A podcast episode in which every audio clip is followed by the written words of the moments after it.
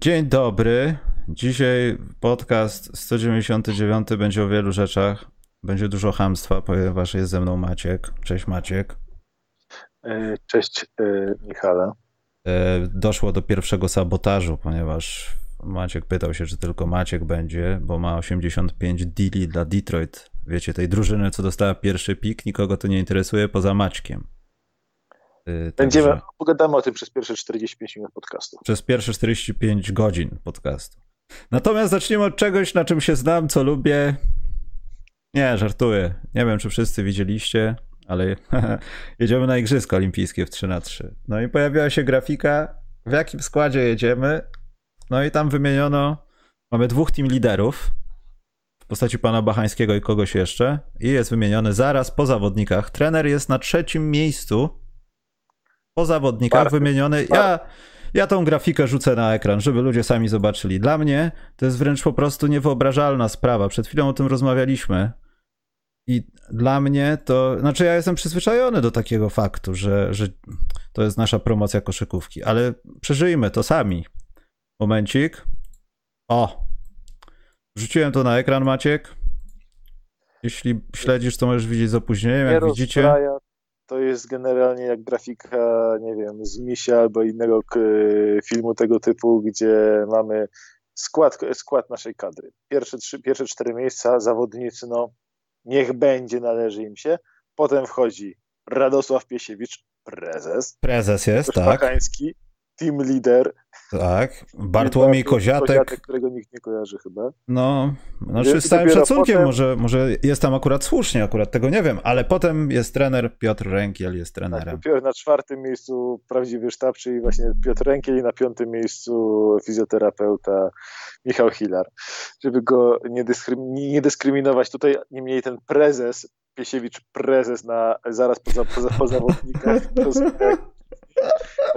znaczy, czemu się śmiejemy z team liderów, to już Adrian Koliński na Twitterze napisał, że kadra wioślarzy, trzecia najliczniejsza grupa na Igrzyskach Olimpijskich nasza, 22 zawodników, cała kadra ma jednego team lidera, dyrektora sportowego kadry. Znaczy, A, tutaj Maciek, Maciek, nie, nie, nie, my to źle odbieramy, ponieważ z całym szacunkiem dla naszych kajakarzy, ale czy wioślarzy, przepraszam, ale 3 na 3 może przynieść taką ilość sukcesów, że jedna osoba by tego nie uniosła po prostu. Y, możliwe, że tych czterech graczy spokojnie każdy może na barana wziąć jednego działacza i pobiec z nim y, do Tokio. Oni, oni nawet nie muszą z nimi lecieć, oni pobiegną z nimi na barana. Druga myśl. Trzy osoby poniżej zawodników, żeby nie było, że z nazwiska, na pewno nie były w Azji, a tym bardziej w Tokio. Tak mi się wydaje, że że ten team leading będzie polegał na zwiedzeniu przepięknego Tokio. Jestem absolutnie przekonany, że Bachański będzie pierwszym tym, który polewa. W sensie nie, Bachański z To jest hejt, to jest hejt, Maciek, to już jest hejt. Nie wiem, o czym mówisz. E, w, każdy, w każdym razie, e, skoro e, udało się tyle kasy związku w ciągu ostatnich, chyba duet Piesiewicz-Bachański w ciągu ostatnich 10 lat pobrać, to teraz można to wydać wszystko na sakę i sushi. Myślę, że to jest główny cel tego wyjazdu. Znaczy ogólnie myślę fauna i flora Tokio też jest ciekawa, jak się nigdy tam nie było, jest okazja, żeby pojechać, zwłaszcza kiedy wystrzelono z wiadomością, że nie będzie kibiców. Kończąc ten żałosny temat, to chciałbym powiedzieć, że ja nie mam nic przeciwko, że nasz management, nazwijmy to, albo ludzie u władzy w związku jadą sobie, bo tak było zawsze, nie tylko w tych dyscyplinach i ogólnie działacze zawsze jeżdżą. Tylko mam problem z tym wymienianiem. Wszyscy wiedzą, że pojadą. Po co z imienia i nazwiska? Natomiast druga rzecz, o której w zasadzie przed programem wpadłem na to i powiedziałem Maćkowi, jesteśmy jedną drużyną po prawej, a po lewej pokazujemy, jak w dupie mamy naszą drużynę, za przeproszeniem. Bo prezes jest zaraz po Przemku Zamojskim, bo gdyby nie prezes, myślę, że Przemek, Szymon, Paweł i Money in the Bank nie byłoby ich kompletnie. Kompletnie, tak, by... kompletnie. Nawet tre, trenera by nie było, praktycznie go nie ma, ale by go nie było. Jest schowany gdzieś tam za działaczami, między działaczami a fizjoterapeutą. Tak. Y, Piotrek, który kupę roboty włożył, jeśli chodzi o 3 na 3 w Polsce ostatnich lat wielu. Y, I strasznie mi się strasznie podoba generalnie to, że ta kadra się od tego związku trzymała względnie daleko w miarę możliwości, a teraz została y, właściwie jest nie tylu samo działaczy, co, co graczy, a więc sztabu. Dla mnie to jest cudowne. Myślę, że to jest tylko w koszykówce. Podejrzewam, że jakiś jedyny związek, który może coś podobnego zrobić, to jak ma tylko jednego zawodnika i dwóch działaczy, to by się dało tylko w ten sposób to przebić. Ale nie wiem, czy mam jakiegoś, jakiej, jakąś dyscyplinę z jednym zawodnikiem, gdzie można by podpiąć do niego ze trzech działaczy albo ze dwóch co najmniej. No i prezesa wielkimi literami na pierwszym miejscu.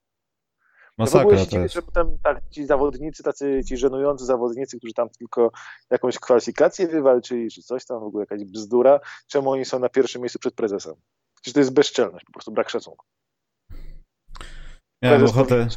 Koszykówka 3 na 3 Radosław Piesiewicz prezes, oprócz tego pomagali i można wymienić tych aktorów e, drugoplanowych.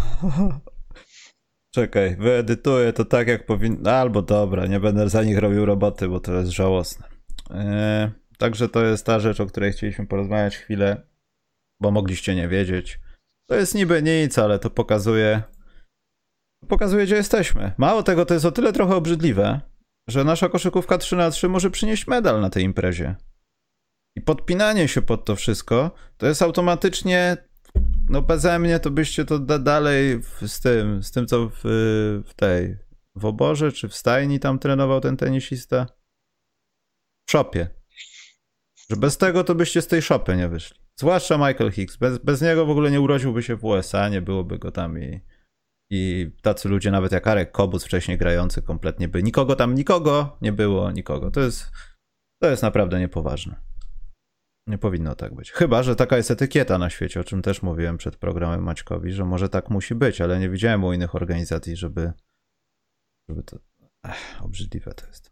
Dobrze. To co z tymi transferami, Maciek? Dlaczego to jest dla ciebie tak podniecające? Nie no, może.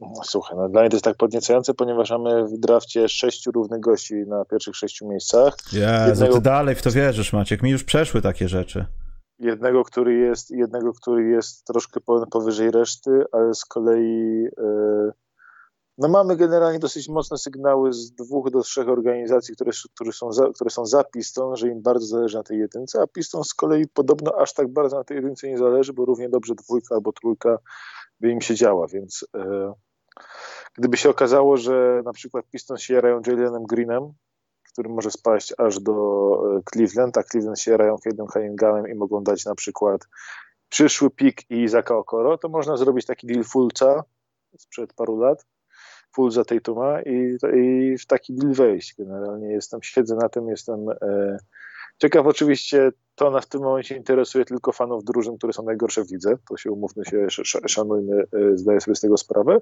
ale z drugiej strony patrząc po ratingach oglądalności, obecne finały interesują tylko i wyłącznie fanbase Suns i Bucks plus paru, plus paru nerdów.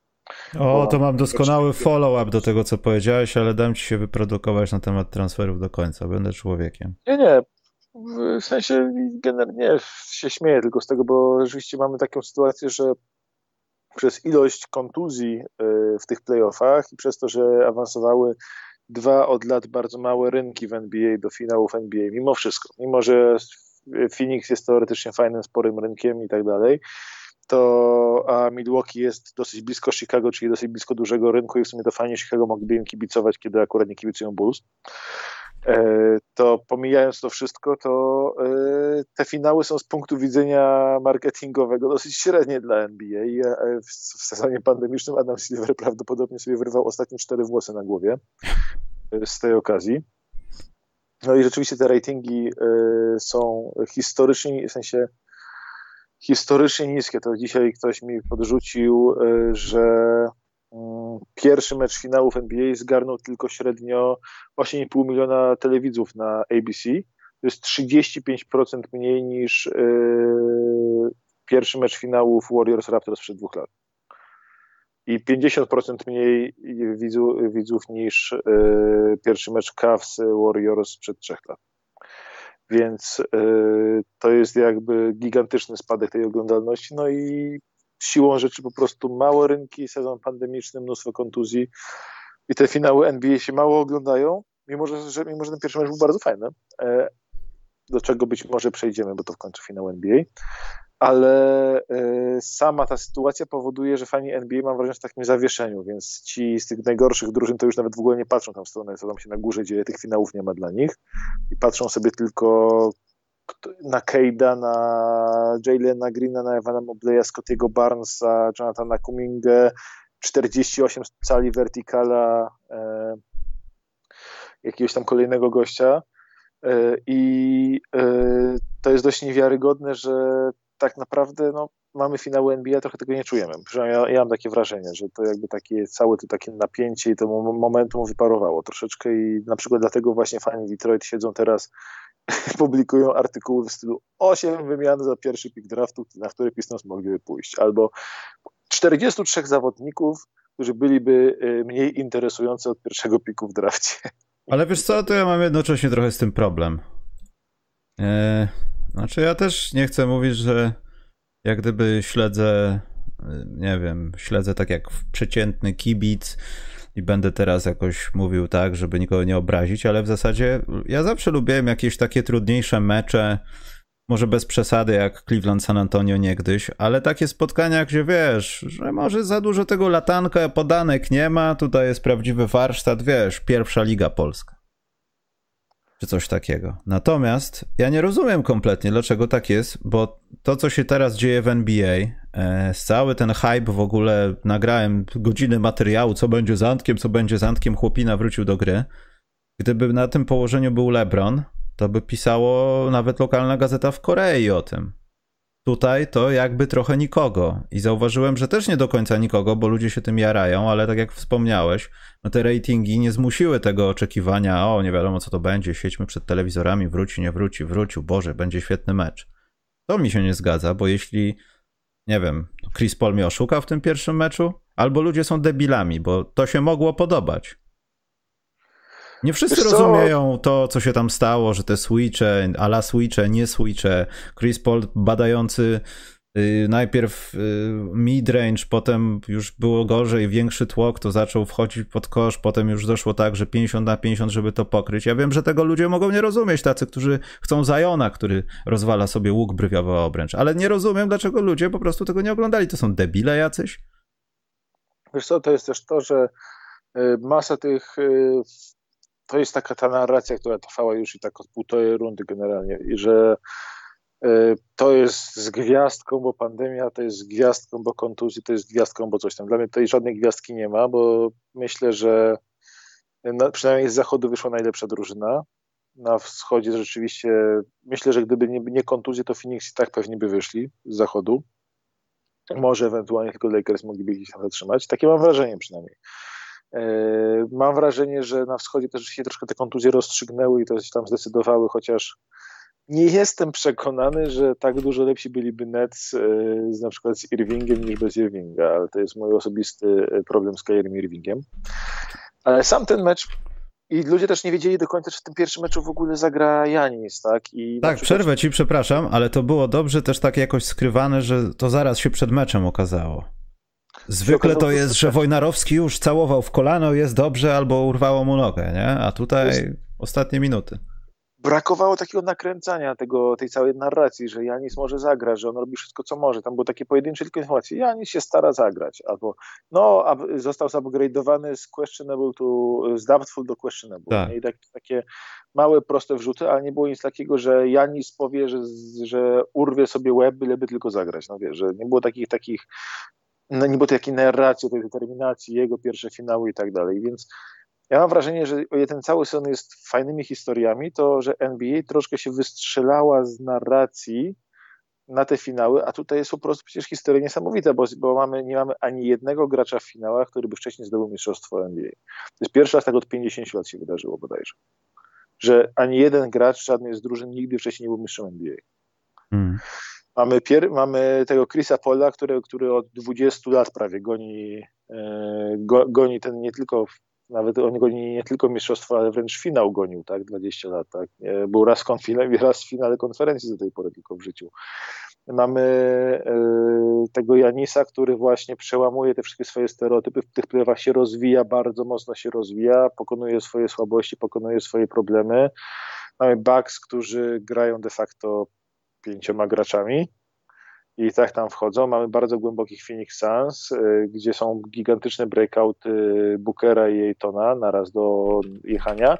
A mam wrażenie, że przez to, że to nie są takie duże rynki, to że NBA troszkę nie, nie, nie dotarła z narracjami na to, nie, a może to nie NBA, może to na przykład z punktu widzenia Polski, może to nie dotarli e, nasi piszący w głównych mediach o tych historiach, chociaż mam wrażenie, że i tak na przykład na takim sport.pl żadnej kryptoreklamy, tylko jestem pod wrażeniem tego, że troszkę weszli mocniej do NBA. Jest taki dosyć solidny coverage tych e, finałów. No, ja ci mogę powiedzieć dlaczego, nawet nie wiedząc dlaczego, bo wiesz, kto tam został szefem.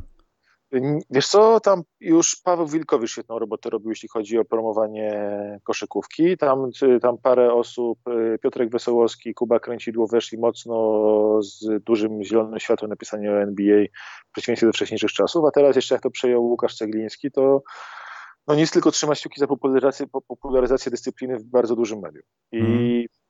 mam wrażenie, że można by ten coverage jeszcze mocniej robić, jeszcze mocniej to wbijać do głowy, ale to największy problem jest w Stanach a w Stanach po prostu cierpi, cierpią finały na braku dużych rynków i na tych y, kontuzjach. Ja bym bardzo chętnie, mimo że sam mecz jest super i tyle niuansów w tym meczu było i tyle niuansów będzie w tej serii, jakby, że to jest dla nerda takiego koszykarskiego jak ja, który tam siedzi i się jara tym, że Bucks od, y, odcinają layupy i trójki, a Chris Paul przecież atakuje na półdystansie i Devin Booker i jak Bucks zareagują na to bez demowania Brooker Lopeza. Dla mnie to jest zajawka straszna, ale myślę, że dla przeciętnego Janusza z, e, z tego, z, ze Stanów to może być mniej ciekawe niż mecz baseballa, który, na którym wypije 8 piw przy okazji i dwa razy zaśnie. Nie powiem, że jestem zawiedziony, ale ale to, to nie, to jest aż, aż tracenie tych momentów, kiedy ja nie wiem, że tak było, jak Karim grał w Milwaukee, nie? Ale takie zakopywanie tych dobrych momentów trochę, wiesz, że to się stało, ale on poszedł do jakiejś super drużyny, wiesz, znowu Los Angeles tutaj wchodzi i bum, wiesz, sukcesy, ochach, splendor, flesze sobie wyobraź, jakby to było wałkowane, gdyby na przykład w tych finałach grali nie y, Bucks, tylko Nets. No Nets Lakers, no. I Lakers to już w ogóle, wiesz, to by było jakieś... LeBron, który sobie robi coś z kolanem. Dzieci w Korei Północnej, gdzie Korea Północna jest mistrzem świata w koszykówce, by wiedziały o tym, że oni grają przeciwko sobie. Mm, I w lokalnej sieci internetowej też są mistrzem. E, natomiast E, LeBron, tak jak mówiłem, albo AD robiący sobie kuku w finale konferencji, e, no to to, to nawet, nawet rosyjskie media o tym piszą na pierwszych stronach, wiesz, gazet. No i widzisz, to jest taka głupia sytuacja, bo na przykład dla mnie to jest straszna zajawka, że są drużyny nowe w finałach NBA, że Phoenix nigdy nie zdobył mistrzostwa, Bucks od 50 lat nie zdobyli mistrzostwa, że e, właśnie żaden, nikt, żaden zawodnik zdobył mistrzostwa, że to jest finał, być może taka pisienka na torcie kariery Chrisa Pola, że to jest e, być może wielkie otwarcie dla Janisa i to są takie historie, które są mnie fascynujące. Ja kocham zmienność w NBA, kocham to takie wałkowanie, taką brak przewidywalności, to jest super ale jak się okazuje dla ratingów, lepiej niech siódmy raz z rzędu awansuje drużyna z San Francisco do finału i po raz piętnasty z rzędu gra przeciwko y, gościowi, który goni tytuł GOATA i to jeszcze w barwach Los Angeles. No, sorry, ale bar, zaczynam się bać, że zaraz się zabiorą pierwszy pik Vitro i dadzą Los Angeles Lakers na wszelki wypadek, żeby koniecznie byli w tym, e, tym. E, albo zmuszą Vitro do zrobienia dealu z Warriors. Oddajcie 1 7 i 14, to prawie uczciwy deal a dzięki temu Warriors będą mieć Cade'a Cunninghama i wejdą do finałów Ale co, uważasz, że poza Detroit ktoś będzie starał się to przede wszystkim tradeować, czy najpierw sobie wybrać tego zawodnika? A nie, ja myślę, że to będzie tak co roku, wiesz, w drafcie to co roku się tak obiecuje wszystkim, nie? że przed draftem to jakieś dwie, w noc draftu to jesteśmy przekonani, że będzie 84 wymiany, 17, 17 kontrowersyjnych pików, y, całe top 5 zrobi deal i tak dalej. Fakty są takie, że w ciągu ostatnich 30 lat tylko raz drużyna całkowicie wytradowała stop, stop 4 draftu, że wyszła, że sprzedała ten top 4 draftu, y, nie dostając innego piku wysoko. To byli Los Angeles Lakers, którzy oddali ten swój czwarty pik za Antonego Davisa w pakiecie za Antonego Davisa. I to jest jedyny taki przypadek w ciągu ostatnich 30 lat. Po prostu drużyny nie wychodzą z tego top 4 draftu. To jest zbyt wartościowe miejsce, żeby być. Ewentualnie robią jakiś trade down, ale właśnie Pistons, do, Pistons mogliby do Cavs zrobić, a, a wcześniej... A to, przepraszam, a Bulls nie wyszli kiedyś? Czy weszli? tam chyba gdzie był Marcus Aldridge, to ja nie wiem. Nie, ale oni pozyskali inny pik tam, to ciut, ciut niżej pozyskali inny pik. To jest, to jest co innego. Ja nie mówię, że ja mówię, że oni zrobili trade down z tego piku. A, okej. Okay. Nie było tak, że ktoś oddał pik po prostu za zawodnika 104.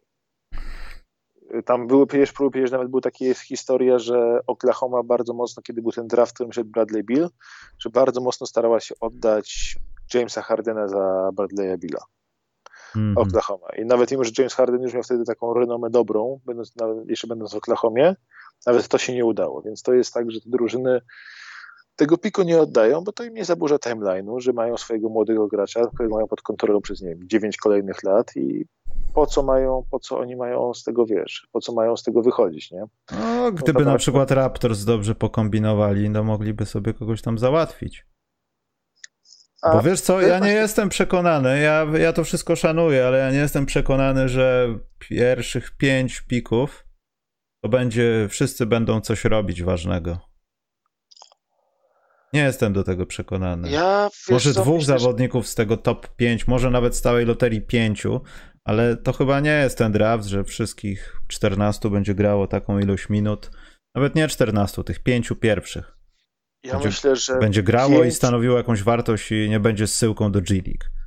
Wiesz co, ja myślę, że z pierwszej szóstki pięciu gości będzie miało od razu bardzo duże rolę. Jedyną niewiadomą jest Jonathan Kuminga, ale Kuminga jest gościem, który jeśli trafi taki Oklahoma, dostanie 40 minut na mecz zaraz. A wygląda na to, że w tym momencie trafia do Oklahoma, jeśli Oklahoma nie da rady pójść w górę. E, I jeśli taki Kuminga z tą szóstką, e, a, a generalnie ten draft jest na tyle mocny, bo nie jest, nie ma takiego super, wiesz, poziomu gościa z poziomu Zajona, z poziomu Davisa, z poziomu Lebrona, takiego gościa, który tak, w tym momencie tak wyróżnia, nie ma, ale ma Kuminga, który teraz jest wyraźną szóstką w tym drafcie, wyraźnym numerem 6, by poszedł z pierwszym numerem rok temu. To jest na tyle wysoki poziom tego draftu. Kuminga poszedł bez jedynką rok temu? Kuminga poszedł bez jedynką, tak. Bo Kuminga jest, y, ma dużo lepszy feel do gry niż miał Anthony Edwards na tym poziomie. Ma atletyzm i zasięg ramion Kawaja Leonarda. Y, I jest y, udowodnionym, dobrym, udowodnionym strzelcem przeciwko dorosłym, a nie, przeciwko, a nie w uczelni. I dodatkowo ma przy okazji wyraźne możliwości obronne, a Edwards, zresztą jak fajnie teraz nie wygląda, był kompletnie wiatrakiem w obronie w, na uczelni. Ludzie go obiegali dookoła, bo miał zero filu, zero jakiegokolwiek know-how do obrony. Ale zaraz, jednak... to co, to chcesz mi powiedzieć, że Wiseman jest gorszy od Kumingi? Na przykład? Dużo gorszy. Dużo tak? gorszy. Gdyby Warriors próbowali oddać Weissmana jakiegokolwiek top 6, to by go wszystkie drużyny wyśmiały. No bo ja jestem nieśmiałym fanem Kumingi i tak zaczynałem już zaczynałem już go nawet nie chwalić, bo to, to wyglądało, wygląda za dobrze i ja właśnie tak ja w to nie wierzę trochę, że to może dobrze nie. wygląda, ale jak przyjedzie coś na prawdziwych facetów, to tam się skończą żarty i to było widać po Weissmanie, jak on momentami nie potrafi się odnaleźć, a mimo wszystko robił to miesiące te wcześniej. No. Wiesz co, to jest tak, że ja myślę, że z Kumingą jest inny problem, bo Kuminga wyglądał fantastycznie na początku tej bańki. Przez te, przez te pierwsze, trzy, po, tych, po trzech spotkaniach bańki, wszyscy eksperci zaczęli się zastanawiać, czy on nie może być przypadkiem numerem pierwszym draftu. Bo wyglądał fantastycznie, ma ciało, mówię, Kawaja Leonarda, chyba ma jeszcze, i chyba jest jeszcze dłuższy od Leonarda, e, jest bardzo atletyczny, ma dobry fil do podań, którego Leonard nie wyrobił sobie pewnie aż do 2017 roku, jest e, potencjalnie niewiarygodnie interesującym gościem ale z nim są dwie rzeczy. Po pierwsze, w drugiej części bańki, jak drużyny chociaż troszkę ogarnęły, jak on gra, zaczęły go troszkę bronić, dawać mu pole do rzutu za trzy z kozła i tak dalej, zaliczył dosyć wyraźny zjazd, a po drugie i Jared Jack, i, czyli główny weteran w, w tym, w G League Ignite i trener Brian Shaw dużo, dużo lepiej się wypowiadają na temat etyki pracy i tego, jak działają e, Jalen, e, jak działa Jalen Green, a nie Kuminga. Dużo, wyra, dużo mają takie to wszyscy, oni byli w podcastach różnych, nie? Jeden byli u Chada Forda, jeden był chyba show był u Chada Forda, Jared Jack był u Ryana Rosillo z Ringera i słychać, że oni się dużo bardziej jarają e, Jalenem Greenem, jego możliwościami, jego czytaniem gry i to też widać, szczerze mówiąc, jak oglądasz y, jego taś, taśmy, tak, takie film sessions Majka Schmitza z debiutantami, gdzie przychodzi ci Jalen Green i tutaj mówi, a się go pytasz co tu, co tu wyszło nie tak? On mówi, a tutaj powinienem zostać w domu, e, już używa terminologii NBA, tutaj w rogu nie wolno od mocnej strony od gracza pomagać i ten i tłumaczy bardzo dokładnie akcję w obronie, że dokładnie wie, co powinien zrobić. Widać, że analizował tą sytuację wcześniej i coś skopał, albo w ataku z kolei tutaj widzi na taśmie, mówi, a tu ten, bo tutaj odczytałem, bo tu gracz pomaga, więc mogę, jak zrobię ten krok do przodu, to mam albo podanie do rolującego gościa, albo jeśli jest pomoc z rogu, przerzut do rogu. I to tłumaczy i widzi. Pytają Kumingę o to samo też, właśnie podobną akcję. Czemu tak zrobiłeś? On mówi, no, e, e, no bo tu poszedłem i no, mogłem rzucić. to, nie ma taki, tura, chęć szczera, nie ma co się przyczepiać, Maciek.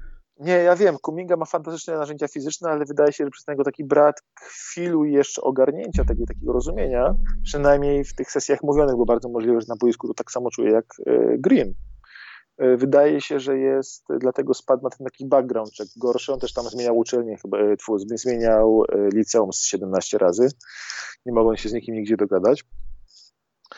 E, ale Kuminga generalnie ma ten troszkę gorszy film, ma fantastyczne narzędzia fizyczne i mam wrażenie, że on musi trafić do dobrej organizacji. Jeśli trafi takiej Oklahomy, która jeszcze idealnie pasuje w ich profil graczy i na skrzydle miałby wszystkie minuty świata, które by chciał, no chyba, że Poku by mu zabrał parę, to tam Kuminga może być potworem. I ja myślę, że jest tak, że w tym top 6 tego draftu w tym roku masz pięciu gości, którzy będą bezwarunkowo co najmniej bardzo dobrymi graczami w NBA i to myślę, że się nie da trudno czymś innym niż kontuzji zatrzymać kogokolwiek z piątki. Kate, e, Kate Mobley, Green, e, Scotty Barnes i Jalen Sachs. Myślę, że tutaj tylko kontuzje mogą ich spowolnić.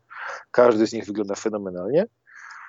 Zwłaszcza Scottiego Barnesa. W sensie, ja bardziej chcę, żeby Pistons wybrali trzech innych gości niż Scotty Barnes, ale wiem, że Scotty Barnes będzie moim, moim ulubionym gościem z tego draftu i jak sobie na niego popatrzysz, też stwierdzisz nagle, kurde, to jest mój ulubiony gość z tego draftu, jest niesamowite. E, bo to jest e, rozgrywający, który ma zasięg rąk 7, e, ma 225 cm ma wingspanu i 2,5 wzrostu. Taki rozgrywający. No i wtedy Toronto, Toronto zostaje zawodnik, który może zastąpić Kyla Lowrego, albo można pod niego podkładać chęć zastąpienia Kyla Lowrego, tak mi się wydaje. Jalen Sachs, tak. Tak, Jalen Sachs, bo Kyle Lowry, ja nie wiem, Płacić, nie płacić, bo to chyba teraz, nie? Wiesz co, ja myślę, że ja myślę, że cała idea w Toronto polega na tym, żeby Lower poszedł w trade. Ja myślę, że Toronto będzie szło w sign trade, bo taka Philadelphia nie ma miejsca, żeby dać Loweremu dobry kontrakt, ale jeśli na przykład spakuje im Maxeya i jakieś filery kontraktowe, to sign trade za to z Toronto powie ok, dziękujemy, zapraszamy, e, dzień dobry, e, panie Morey, e, chętnie podilujemy. Myślę, że Lowry pójdzie. Nie, nie, wydaje mi się, że drużyny, które mogą ścigać Kyle Lowrego, mają wystarczająco dużo pieniędzy na Kyle Lowrego. Są drużyny, które mają zawodników za parę milionów i mogłyby ich oddać za Kyla Lowrego, bo tam nie ma rozgrywających w takich drużynach. Tak, takich graczy ciekawych. Jak dla... w Chicago. Też. Takich graczy ciekawych dla Toronto. Za Klawin, za Kyla Lowrego i jakiś szmelc jeszcze. Nie no, to myślę, że to, że Chicago tak ceni sobie, że to musiał pewnie by, że Chicago pewnie by mówiło za Klawin, za Lowrego i cztery. Nie. A skoro to nie pójdzie. Nie, nie, nie. Tam za kogoś y, Chrisa Boucher. Nie, myślę, że y, to jest ten, to jest mimo wszystko z punktu widzenia wyceny Chicago za Kalawina, to, to jest no. Spróbowałem. Wiem, żebyś chciał, wiem, żebyś chciał, ale myślę, że samo Chicago ceni wyżej za Kalawina niż y, fan Chicago z Warszawy. Inna rzecz jest taka, że jak patrzę właśnie na tych graczy, to ja mam wrażenie, na przykład Toronto i to jest dla mnie taka plotka mocno była na Combine, na Draft Combine podobno i to powtórzyło, powtórzyło trzech zupełnie niezależnych od siebie ludzi, że y, jest Warriors chcą dać 7 i Weissmana albo 7 y, i 14 za Pascala Siakama. I wtedy Toronto by mogło na przykład wziąć z czwórką Scottiego Barnesa, a z, z siódemką jakiegoś Kiana Johnsona, czyli, czyli tego gościa, który zrobił 48 cali vertikala i ma i w pierwszym kroku mijacie tak, że jest tylko pip, pip mm. jak kojot się ogarniasz, tylko że właśnie ktoś koło ciebie przebiegł. To właśnie on zdobędzie Mistrzostwo Bułgarii w następnym sezonie. Keon Johnson tak, ma kompletnie zero ogaru. Poza wszystkim ma zero ogaru, ale jest tak niewiarygodnie szybki, niewiarygodnie skoczny i atletyzm ma taki, że szczerze mówiąc się nie zdziwi, jeśli on pójdzie gdzieś, wiesz, i będzie takim e, League Pass Darling, tak, że siedzisz przez 45 minut meczu nie wiem, Orlando Magic, którzy grają totalne gówno i przez 45 minut, czekasz, aż będą przegrywali 40 punktami, wprowadzą wtedy Keona Johnsona i on w 3 minuty zrobi ci cały mecz, że będziesz się jarał, potem Jezu, a ten gość jest fajny. I potem znowu cztery mecze, w piątym meczu dostają 30 w pierdziel, wchodzi Keon Johnson, a ty tam wiwatujesz przed telewizorem, bo czekałeś tylko na te jego 10 minut. Cudowny ten draft jest. I on może takim gościem. Nie, ten draft jest strasznie mocny. Pierwsza szóstka jest bardzo mocna, a potem masz śmiesznie, bo masz między siódemką a dwudziestką, dwudziestką jedynką masz masę, masę gości, którzy są co najmniej roleplayerami w NBA. Czemu ja słyszę to co roku? Czemu? Wiesz co, ale bo w, nie, w, zeszłym roku była podobna gadka, tylko była inna. Było powiedziane, że nie ma... Już, wykręty. W zeszłym roku było powiedziane, że nie ma ani jednej gwiazdy w drafcie, ale za to na miejscach, nie wiem, 1-20 jest potencjalnie mnóstwo roleplayerów. No jak spojrzysz na to, że... Yy, jak spojrzysz na to teraz, to jak są takie redrafty robione i tam ci dobrzy goście z razu są wyliczani, to wygląda na to, że w zeszłorocznym drafcie było 25 ludzi, o których już teraz możemy powiedzieć, że będą mieć długie kariery w NBA. To jest strasznie dużo. No tych Maxejów wszystkich i tak dalej to... Tak, Maxejów, Xavierów, Tillmanów, tak. e, takich e, jest masa gości, wiesz, Sadików Bejów, Isaiah Stewartów, takich gości, którzy może nie będą gwiazdami nigdy, ale ewidentnie, ewidentnie w lidze będą na długo, bo spełniają wszystkie wymogi. Widać, nie Peytonów Pritchardów, Malachi Flynnów, wiesz, tak, masa takich gości jest, nie? Więc yy, się, się, się, sprawdziło o tym razie. Nie ma tam gwiazd wielkich. Oczywiście ten Lamelo i Edwards troszkę się odcięli, nie? Ale takich jakichś graczy, którzy by ci urywali dupę nie ma. Ale za to masz 20 roleplayerów, 25 roleplayerów z miejsca w tamtym drafcie. Tak się mówiło, że jest Y, super talentu, a jest bogaty w taki w roleplayerów. A w tym roku się mówi, że jest sześciu gości bardzo utalentowanych i kolejnych 20, którzy potencjalnie są bardzo ciekawi. I masz takiego Jamesa Booknighta, który w zeszłym roku pewnie poszedł w top 5 spokojnie. Sebastian Hetman go odkrył już e, w grudniu, na początku, już w grudniu. Już w grudniu go odkrył, on był na takiej wyspie sam, ubrany w porcięta, takie Sebastian przypłynął Nie, no już go siedział, odkrył. pisał, pisał, wysyłał, wysyłał wiadomości, patrz, smooth, smooth, smooth, smooth as fuck, tutaj patrz co on zrobił, jak on wydywał wszystkich co, co on tu wyprawia. Oczywiście gość y, porywająco. Po tym jak się zepsuł, to Sebastian chyba się z tego powodu upił, albo się późnego powodu, tylko pijany mi to ten napisał.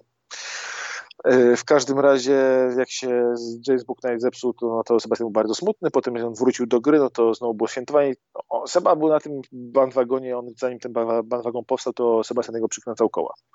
I teraz nagle wszyscy ci insiderzy NBA mówią, że to jest gość na siódmy, na siódmy, ósmy, dziewiąty wybór draftu, że facet potencjalnie może być jednym z trzech najlepszych strzelców z tego draftu, nie?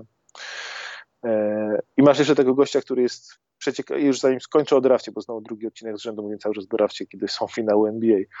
E, jest gość, który się nazywa Alperen Sengun.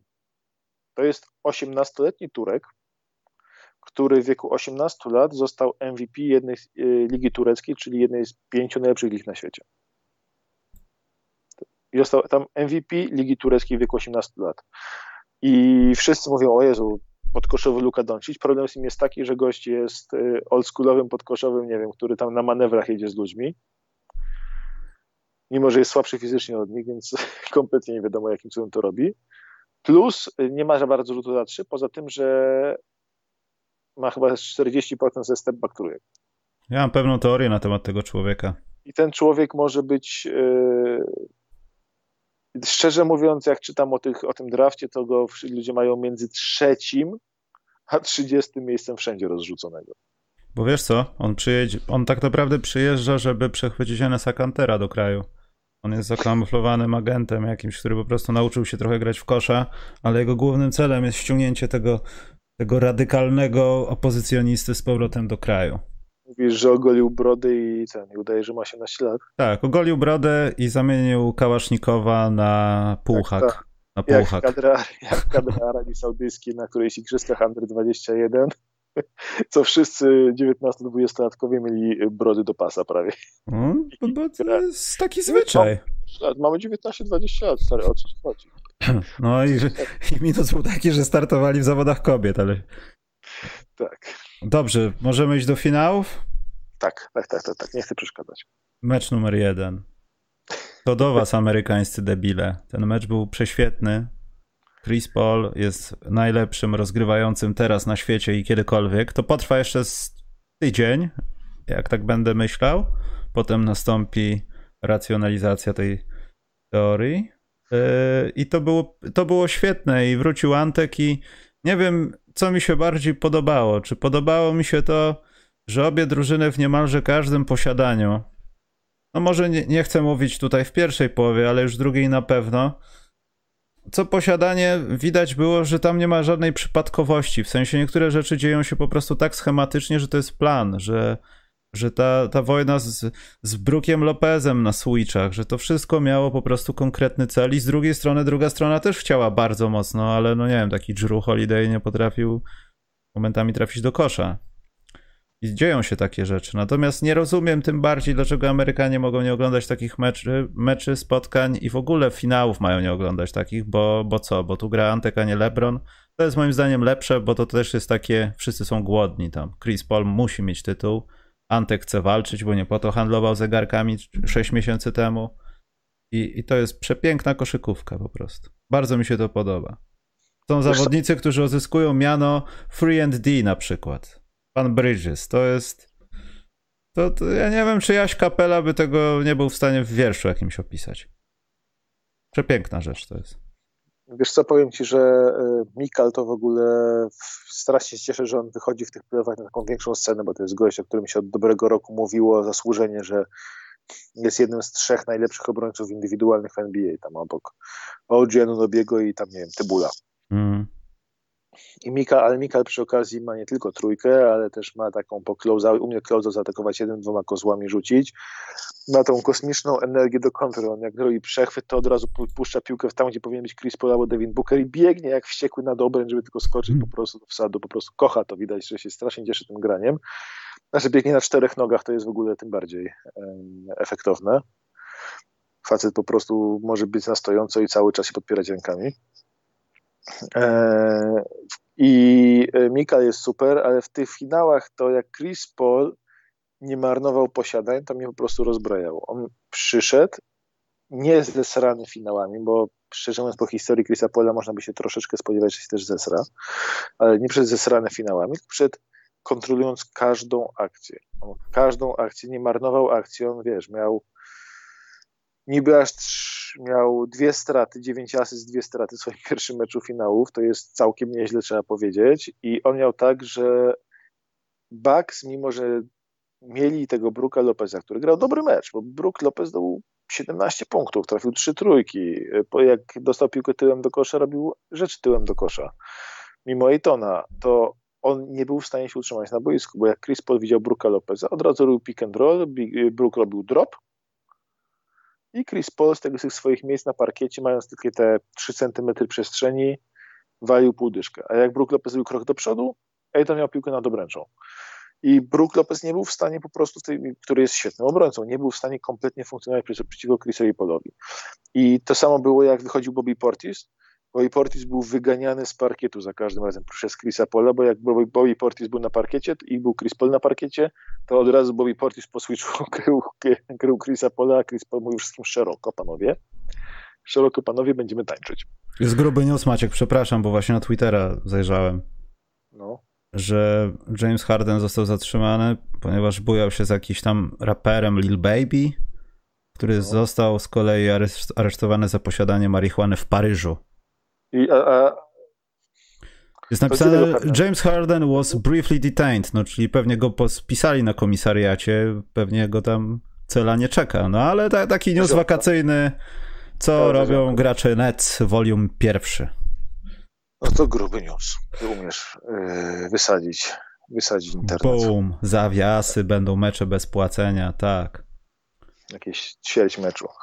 Poczekaj, no. bo to było napisane, że lepiej oni byli na paryskim Fashion Weeku.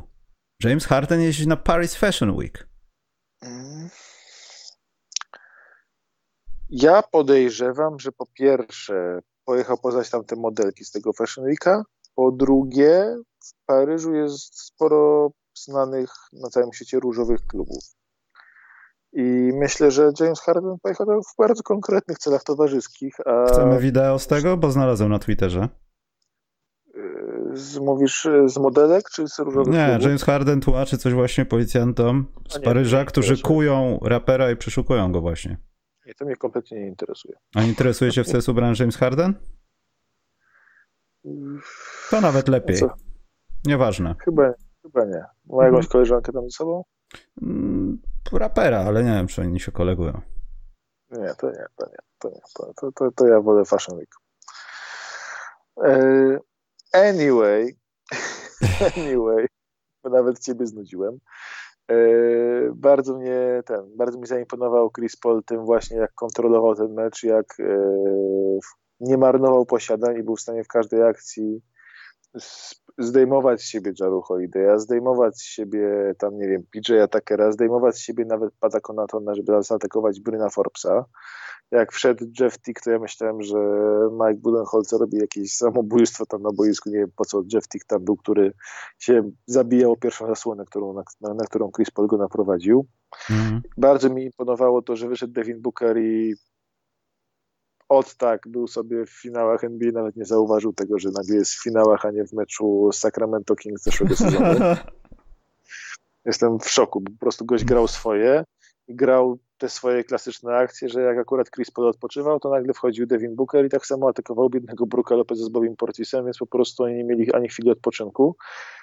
I też niesamowite jest to, że Phoenix przeszli na przykład ten mecz dość suchą nogą, mimo tego, że Saric dosyć szybko się rozwalił, mimo tego, że y, musiał grać przez moment Frank Kamiński, mimo tego, że y, Jay Crowder stwierdził, że akurat dzisiaj nie jest gorący. To się Jay Crowderowi zdarza w losowych meczach i sytuacjach. Jay Crowder jest chyba pierwszym gościem też od 30 paru lat, który w finałach NBA poszedł w, w co najmniej 0 na 8 i, y, i, i ciągle, że dał radę pójść w finałach NBA w 0 na 8, bo do tej pory jak ktoś miał już 0,5 to siedział, a Jay Crowder spoko trenerze następny trafię, trójka z 8 metrów, Skup się, skup się. skup się, skup się, jeszcze, co to jeszcze następny trafię. Statystyka jest po mojej stronie, w końcu trafię. No i DeAndre Ayton, który jest już bardzo blisko w swoich pierwszych playoffach, jest statystyka taka, że ilość graczy, którzy zagrali, słuchaj, yy, najwięcej spotkań w historii NBA w playoffach, oddając co najmniej 10 rzutów i rzucając 80% z gry w tych, w tych meczach. Mhm. To tam jest James Worthy, jest bodajże Wild I Mojżesz. i jest DeAndre Ayton. I Ayton jest na drugim miejscu w swoich pierwszych playoffach, już szedł na drugie miejsce w ilości takich spotkań e, ever. No bo co, 2019 to, to, to też było dosyć mocno zaskakujące. Nie no, to co Ayton, to kim stał się Ayton, to jest po prostu, ja mówię, ja się z niego śmiałem przez pół sezonu, a przez drugi pół sezonu po prostu patrzę z otwartą gębą, jak ten gość postępy robi, a te playoffy to dla niego w ogóle jest wejście w inną galaktykę, to, e, Mm. to, to, jest, bo, to, to jest w ogóle kosmos, tak? I e, A poza A tym Ayton- trochę brakujące ogniwo tego, co, o co się wszyscy najbardziej bali, no co zrobić z Antkiem, chociażby osobą jakąś, która nie ma talentu w defensywie, ale ma duże ciało i może po prostu być w odpowiednich miejscach, można zrobić wiele, a tu już aż tu nagle, nie pamiętam ile było zbiórek w meczu, no ale Ayton zebrał spory procent całej drużyny, jeśli nie w ogóle wszystkich w meczu zbiórek, jakie były. I to też bardzo ważna rzecz, że masz luksus tego, że możesz sobie rzucić z każdej pozycji, zrobić rzeczy, bo tam albo on gdzieś przebiega i atakuje, albo kontroluje punkty dru drugiej szansy. Nie no, ja takie akcje, że zbierał piłkę na przykład między Brukiem a Janisem, jak obaj skakali na głowę. Swoją drogą dla, Jani- dla Janisa też szacunek, że po takiej kontuzji, stłuczonym mocno kolanie w środku, tak, bo to kolano tak jednak było stłuczone, tam był jakiś krwiaczek. E, Mi się zdarzyło coś bardzo podobnego ostatnio, tylko jemu się zdarzyło w przód, mi w bok. E, I ja, szczerze mówiąc, minęło parę dni od zdarzenia, sobie nie wyobrażam, żebym w ciągu najbliższych dwóch tygodni prowadził sport, a on e, gra teraz w finałach NBA, swój pierwszy mecz w życiu i robi 20-17, trafiając 6 na 11 z gry. No, bez jaj, to po prostu jakaś abstrakcja. Ten blok, który tam przyłożył, e, bodajże w pierwszej połowie chyba jeszcze to było, Ale który ten blok, który, gdzie piłka już była w środku obręczy? E, już ci mówię, który blok. Taki na Damiana Kuliga z Mistrzostw Świata troszeczkę był z Chinami. Miał straszny, blok. straszny blok. Znaczy, Nie wiem do końca czy legalny, nie? No ale dobra. To było bodajże na Mikalu Bridgesie? Mm, Eee, Chyba tak. To było bodajże na Mikalu Bridgesie ten blok taki, że chase down taki, co przyłożył. Nie no, ogólnie dyspozycja Antka to jest, to jest rzecz Straszne. legendarna. No. Tak, tak, tak. Nie, Po nim, ja jestem- wiesz co, po nim było widać momentami, że coś z tą nogą utyka, ale jak gdyby to nie było, to, to było takie próbowanie. I w ogóle nie było widać, że coś jest, kiedy wchodzi w pełne tempo albo ma wyskoczyć. Tam bardziej było widać jakąś taką rezerwę niż to, że mnie coś boli. Tak, ale tej rezerwy też nie było aż tak dużo, jakbym się spodziewał. Kurczę, skubany, e, jak trzeba było, to brał piłkę i próbował po prostu zrobić wszystko, nie patrzył na te swoje kolana, nie patrzył na to, że zaraz znowu mogą się przeprostować noga czy cokolwiek. Przecież nawet przy tym bloku na Mikalu tam wpadł w, w taki tłum ludzi nogami, że wydawało się, że po prostu tam sobie ma z 8 okazji do połamania się. Jak tam wpadł po prostu między tych ludzi, bo tam jak patrzysz na ten, na, na ten blok, to tam było, nie wiem, 40 nóg generalnie na przestrzeni dwóch metrów i tam Janis spadł w to nogami i przeżył. To jest w ogóle, tak, ten taki brak tego zahamowania mi z kolei bardzo imponował w nim. I to jest fajny ten mecz był strasznie, strasznie mi się podobało i te, oczywiście to jak Chris odjechał w trzeciej kwarcie powiedział papa, e, Milwaukee odjechał sobie, poszedł zabrał sobie meczek do zamrażarki, było niesamowite. 16 punktów? Nie. Chyba tak, on miał jakoś tak, że w drugiej kwarcie, w pierwszej kwarcie nie zdobył nic, w drugiej już poszedł w 11, a w trzeciej chyba miał 16. No pierwszej nie miało obiecującej, bo tam chyba poszło 0,3, 0,2 jakieś, jedna trójka nie trafiona, strata była. Trzy asysty, no, coś takiego, taki na, na spięciu, a potem wchodził, wchodził w mecz coraz bardziej, aż w końcu ten mecz sobie zabrał po prostu i tam. Swoją Mhm. drogą Phoenix Suns zrobili chyba rekord finałów NBA, jeśli chodzi o rozpoczęcie mecz z największą ilością celnych, celnych rzutów z gry. Dopóki oczywiście ich najlepszy snajper w tym meczu, Jay Crowder, tego nie spieprzył, nie wiem, na 10 sekund do końca meczu chyba, jak tam go faulowali taktycznie. To do tego momentu oni mieli 24 na 24 z osobistych i to też jest rekord e, finałów, jeśli chodzi o ilość serii, serii coś trafionego osobistego do rozpoczęcia meczu. Nie, Phoenix weszli super w ten mecz, a jeszcze najlepsze jest to, że oni mogą, że oni po pierwsze trzymali Bucks kompletnie z dala, z dala od linii. To jest dla mnie fantastyczny wyczyn, że Bucks tylko 16 osobistych oddali. To jest bardzo trudne, żeby grać przeciwko drużynie, która ma Dianisa, który sam po 20 osobistych na mecz wymusza i Middletona, który też lubi osobisty powymuszać, yy, trzymać ich z daleka od linii, to jest super. I że tak zdecydowanie i ładnie wygrali, mimo tego, że Chris Middleton miał tak miał naprawdę fajny mecz. A podejrzewam, że w kolejnym meczu oni spróbują po prostu przede wszystkim wyłączyć Chrisa Middletona. No właśnie, bo chciałem zapytać. No? No wydaje mi się, że w tym, w tym meczu dzisiaj, bo coach Bat nie słynie z tego, że dzisiaj jeszcze nie wprowadził usprawień, tylko dopiero na mecz numer 3 albo numer 4.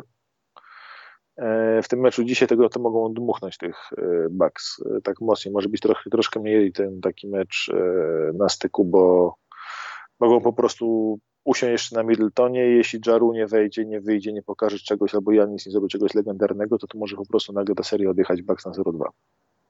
Wiadomo, to jest grane w Phoenix, ale cały czas.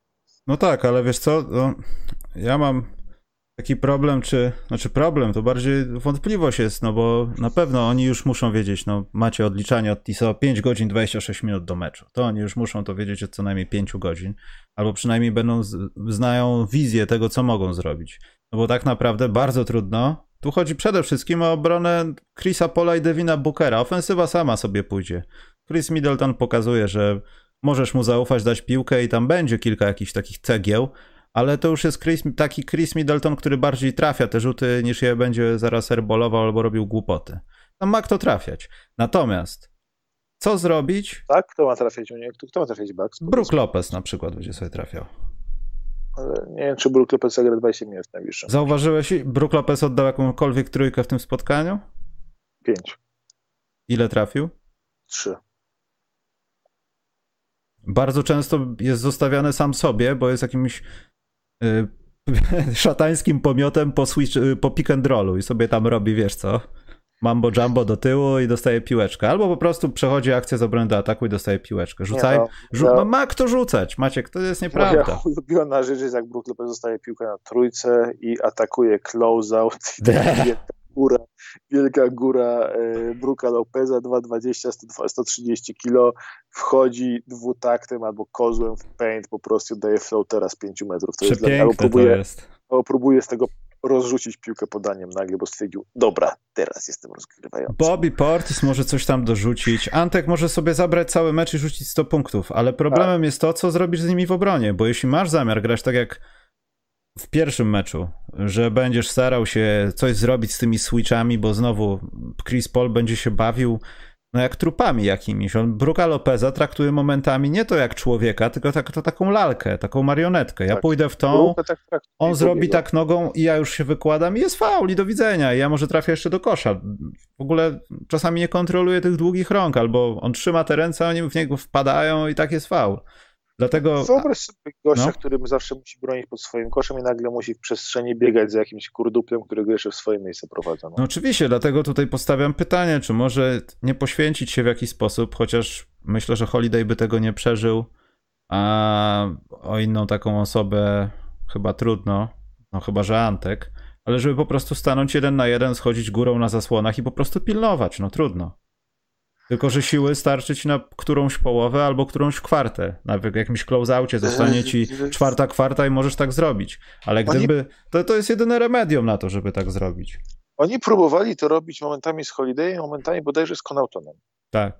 Że Pat Konauton, że próbował się przebijać przez zasłony i górą chodzić za nim. Tak, tylko że jak on szedł to... górą, to już dwa posiadania potem było, wiesz? Tak, ale generalnie to, to oni wyszli w kilku miejscach, jak jako primary obrońca był ten e, Pat Connaughton, co było dla mnie bardzo e, dziwne, że on wychodził ewidentnie na Chrisa Pola, no i to, to się nie kończyło najlepiej przy całej mojej sympatii dla Pata, e, ale ja szczerze mówiąc nie wiem, czy w tym, co w tym najbliższym meczu można zrobić, bo Ejton stawia naprawdę świetne zasłony i bardzo trudno się przez nie przebić. I, przez, I tam jest tak, że jeśli ty idziesz za rozgrywającym, to musi być strasznie długi, żeby do tego sięgnąć. A nie mają takiego gościa. Holiday chyba nie jest aż tak długi, żeby straszyć ten. Musiałby jakiś Chris Middleton może biec za Chrisem Polem po zasłonie i tam generalnie straszyć go blokiem z tyłu, bo, bo jak Janis próbował to zrobić tam w którejś akcji tam pod koniec meczu Janis biegł za Chrisem Polem, to Chris Paul się zatrzymał i Janis po prostu nic nie wyhamował, wpadł w niego i Chris Paul sobie jeszcze oddał rzut z faulem. No. Więc, yy, więc Janis jest za duży na to już po prostu i tam nie bardzo, to teraz Bucks cierpią, Bucks będą pewnie, myślę, że będą próbowali PJ-em Tuckerem kryć Chrisa Pola, może próbowali już tego w tym meczu, ale to było trudne, ale może by przy tym drop coverage, co oni mają z z Brukiem Lopezem, no to musisz, to bardzo trudno iść, nad, iść, wiesz, walczyć z tą zasłoną generalnie tak, żeby tam nie pozwolić mu oddać tego rzutu z pół dystansu, tak, bo to nie jest, bo od trójki, przychodząc nad zasłoną agresywnie z długą ręką nad Chrisem Polem, to trójkę mu, od, y, trójkę mu odetniesz. Mm. No Problem tak. jest taki, że on robi dwa kozły do przodu i tam już nie zdążysz tej zasłony obie, zwłaszcza, że Ejton już roluje do obręczy. Poza tym też należy I... wspomnieć, że gdyby nie PJ Tucker, to ten mecz by tak dobrze nie wyglądał z drugiej strony dla Bucks. On jest bardzo istotny, jeśli chodzi o obronę, ale on nie będzie w stanie robić tego przez 48 minut, nawet jak będzie dogrywka. Cały czas uganiać się, wiesz, to co Pat Beverly uwielbia robić. Dla niego nie ma tak. zasłon, to on między nogami przebiegnie tam między tym dwumetrowcem i dalej będzie jak pies za tą piłeczką, no. Ja przy tym, co ja widziałem teraz, bym chciał, szczerze mówiąc, już tylko to jest pierwszy mecz Wąchanie, bo Bat podchodzi tak konserwatywnie do tego, że on tego nie zrobi żadnej, żadnej zmiany e, w swojej taktyce aż do meczu numer 3 według mnie, ale ja bym bardzo chciał, żeby nagle wyszli Bucks, Bucks bez, yy, bez Bruka Lopeza pierwszej piątce. Z Janisem na centrze. Gdyby wyszli z Janisem na centrze. A, to, do, Lopez... to po trzecim meczu dopiero. Brook Lopez i tak nie daje im zbiórek w obronie. Brook Lopez zebrał 6 piłek w, w ostatnim meczu, z czego 5 w ataku. Niech oni wyjdą z Janisem na centrze i z, albo z Takerem na fałszywym centrze. Wszystko mi jest jedno. I, i generalnie, że nie wtedy tam wejdzie, wejdzie tej piątki ten Konaton. Żeby oni po prostu mogli, nie musieli grać tego dropu, żeby mogli grać jakiś hedge, żeby mogli wychodzić wysoko do tych pików, żeby mogli Chrisa Pola zmuszać do, bardziej niekonwencjonalnego grania z Ejtonem, a jak tylko Chris Paul będzie wszedł w stronę, zaczynał ruszać w stronę ławki, to teraz Brook biega na boisko, tam porobić rzeźnią pod koszem. Ale wiesz, to, ale wiesz, czym jest problem? Że ten problem jest w, w Chrisie Polu, ponieważ jeśli dojdzie do tego, że go zablokują, gdzieś tam będzie zepchnięty tak, że nie będzie pod, po, poruszał się z piłką do przodu, tylko będzie jakoś tak ostrożnie starał się oddać piłkę, żeby z powrotem ją dostać i zrobić to od nowa, to okej. Okay. Tylko, że na to prawdopodobnie nie będzie sił przez cały mecz. A jeśli nawet Chris Paul dostanie złą zasłonę i wejdzie do tej linii osobistych, to dalej masz gdzieś schowanego Bookera, dalej masz ludzi, którzy będą skakać od linii, dalej masz Chrisa Pola, który właśnie podejmuje tą decyzję z tych trzech elementów i kończy się przeważnie na tym, że rzuca do kosza, tak jak w trzeciej kwarcie tego meczu. Jeśli do momentu, kiedy on będzie trafiał te rzuty z midrange i nikt nie będzie za specjalnie mu utrudniał, no to, to, to jest prosty patent na wygraną, no. I mało tego, patent jest, bez kontry. To jest śmieszne, bo e, niby wszystkie drużyny w NBA już zaczynając od Lakers w pierwszej rundzie byli przygotowani na to, już Anthony Davis głośno mówił o tym, że największy problem Lakers e, w serii z Phoenix jest to, że schemat Lakers odcina rzuty za trzy i spod kosza kierując atak przeciwnika na półdystans, a Phoenix Suns kierują swój atak na półdystans, w związku z tym oni będą brali wszystko to, co im Lakers dadzą. Hmm. I że to jest potworny problem do zmiany krycia i do zmiany personelu. I w tej epoce, kiedy wszystkie drużyny to sam, ten sam problem mieli Clippers, ten sam problem mieli e, kogo i tam, e, Nuggets, tak, że też e, łatwiej kryć okiciem generalnie gościa, który atakuje kosz, niż kryć okiciem gościa, który na półdystansie zacznie czarować. I e, teraz ten sam problem mają e, Bucks, a Bucks kompletnie nie mają personelu do odcinania półdystansu. Mm. Tak, po prostu nie mają żadnego gościa, bo jeśli PJ Tucker będzie grał na centrze, to nagle to nagle bez Dante DiVincenzo im brakuje piątego gościa do piątki. Nagle muszą grać Patem Konatona do piątki, który z całym szacunkiem jest gorszy niż siódmy najlepszy gracz yy, Phoenix Suns. Czyli 2-0 będzie za jakieś 8 Tak mi się godzin. wydaje. Tak mi się, tak mi się wydaje, że po prostu Bucks brakuje jednego, dwóch graczy do bardziej elastycznego schematu, a musiałby Bad pójść all in w rozwiązanie, które byłoby dosyć trudne dla niego, czyli że e, Janis by musiał być na centrze. Nie wydaje mi się, że można było ten, że Bucks mogli wygrać grając to samo, tylko lepiej. Bucks, wiesz, Bucks w tym meczu to nie jest to, że Bucks na przykład, to nie jest taki mecz jak był ten pierwszy mecz Bucks z Miami, kiedy Bucks przegrali, kiedy Bucks wygrali, ale ledwo, ledwo po dogrywce, albo nie jest tak jak te mecze z Brooklynem, kiedy Bucks sam rzucali bardzo mało punktów, tylko Bucks rzucili 16, trafili 16 trójek w tym meczu. To nie jest hmm. mało. I to nie na jakiejś sobie skuteczności, bo to 16 na 36, to jest 45% skuteczności za 3. To jest sporo trójek trafionych, sporo y, na świetnej skuteczności. Ale wiesz co, ciekawe jakby sprawdził, bo ja oczywiście oglądałem ten mecz, jeszcze sobie kondensika, następnego dnia odpaliłem, ale chodzi, chodzi mi o to, czy część z tych trójek to nie było nagonionego. Bo śmiem twierdzić, że nawet w dzisiejszej NBA, poza pewnymi indywidualnościami, jak Steph Curry, dla których to wszystko jedno jest, oni są w jakiejś próżni, kiedy już wchodzą w rytm.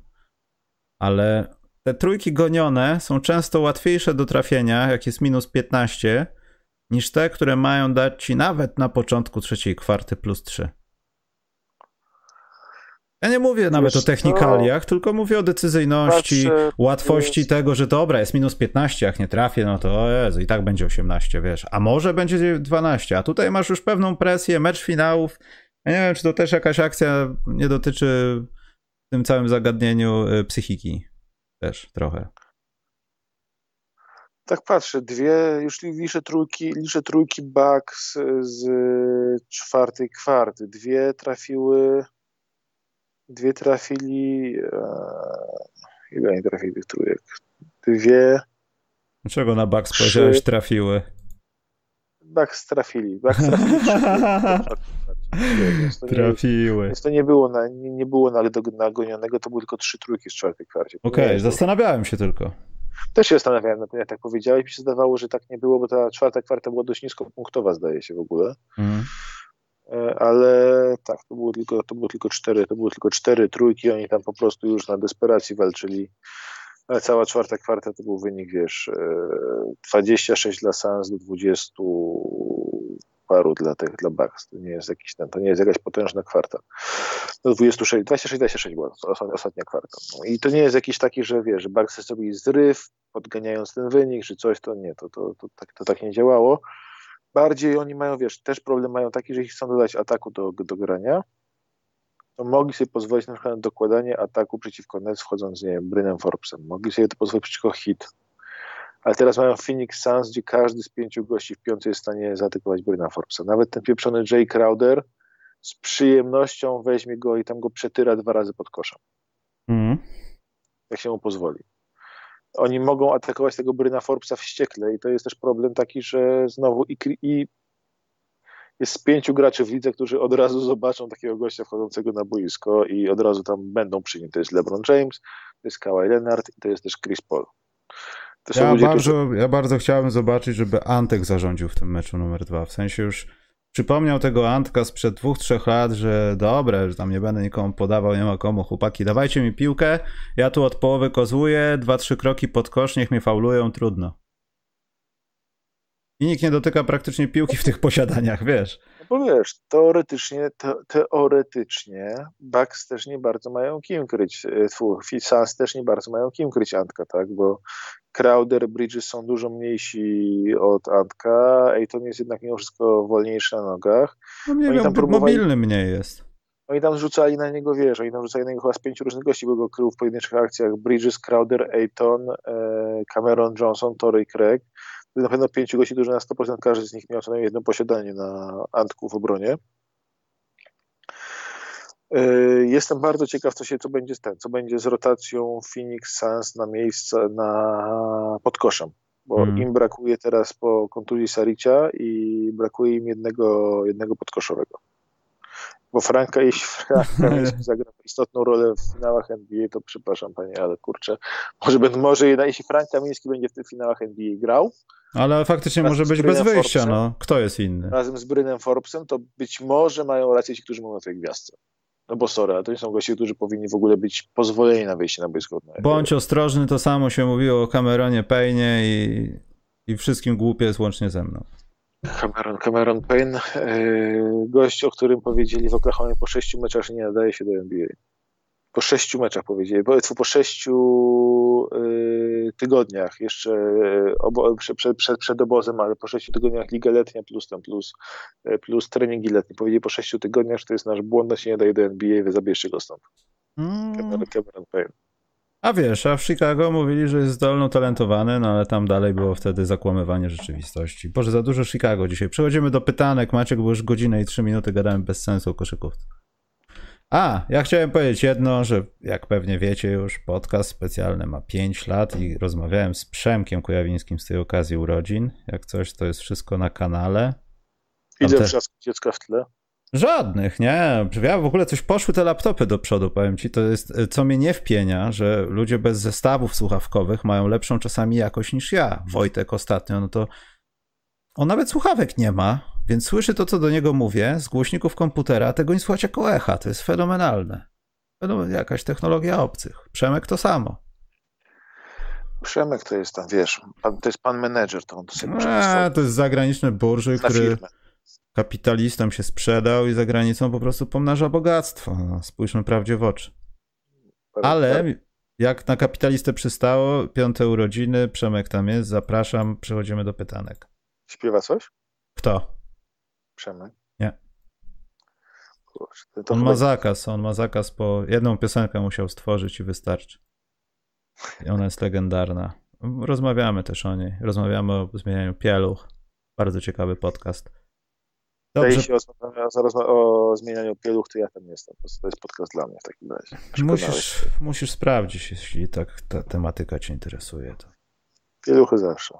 Pieluchy. Lubię tak się cieszyć z tym, że znajomi muszą się męczyć tym, co ja mam już za sobą. To jest takie piękne, to ja to uwielbiam. Hmm. Wiesz, też myślę, że przed sobą, nie? Dorośli też noszą pielucha majty, myślę, że przy odrobinie szczęścia jakieś 40 lat możesz też docenić walory tych przepięknych rzeczy. Mów mi jeszcze. Dobrze. Pytanie jest od Jozue21. Czy bogowie koszykówki odegrali się wobec OKC, bo najbardziej stracili w obecnym drafcie? Czy transferują Kemba Walkera za wysoki pik? Która ekipa oddałaby wysoki pik za niego? Żadna. Żadna. Samobójca jakiś. Nie, nie, to, że w sensie za Kembę to jest już piękne takie, widziałem takie scenariusze, że na przykład yy, fani OKC proponują wymiany typu Hmm, czy możemy wam zaproponować Kemba Walkera za dziesiąty pik draftu bardzo by się przydał taki leading guard Pelicans. Wiesz, takie typy, takie, że takie ten Ostro.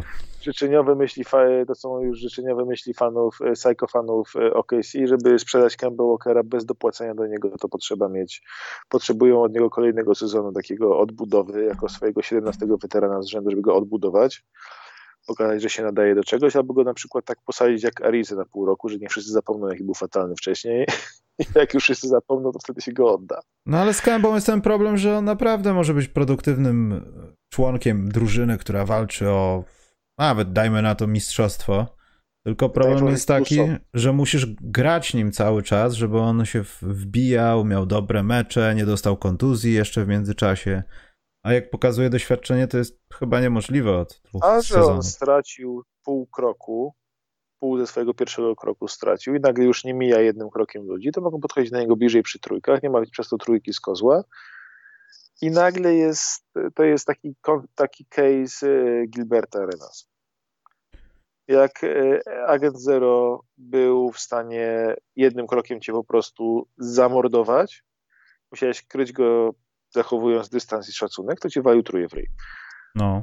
Jak stracił te pół kroku, nie był w stanie się zamordować, podchodziłeś blisko i nagle on skończył karierę błyskawicznie, bo nie był w stanie nic zrobić. I to samo jest z Kembą według mnie, że Kemba jest w stanie robić punkty jako taki lepszy Bryn Forbes, biegający po obwodzie, walący trójki i tam rozgrywający pick and roll, ale nie jest w stanie dostać się do paint, nie jest w stanie grać izolacji, nie jest w stanie sam wygenerować z niczego kompletnie ci punktów plus zarabia potworne pieniądze. I to wszystko, ale z Suzamen jakby nie, nie klei się z tym, żeby coś za niego dużego oddawać. Oczywiście, że Oklahoma nagle poczeka pół roku według, bo teraz nie ma sensu go też z punktu widzenia Oklahoma oddawać. Oni muszą poczekać pół roku albo ewentualnie do końca free agency, aż ktoś będzie zdesperowany będzie potrzebował koniecznie garda.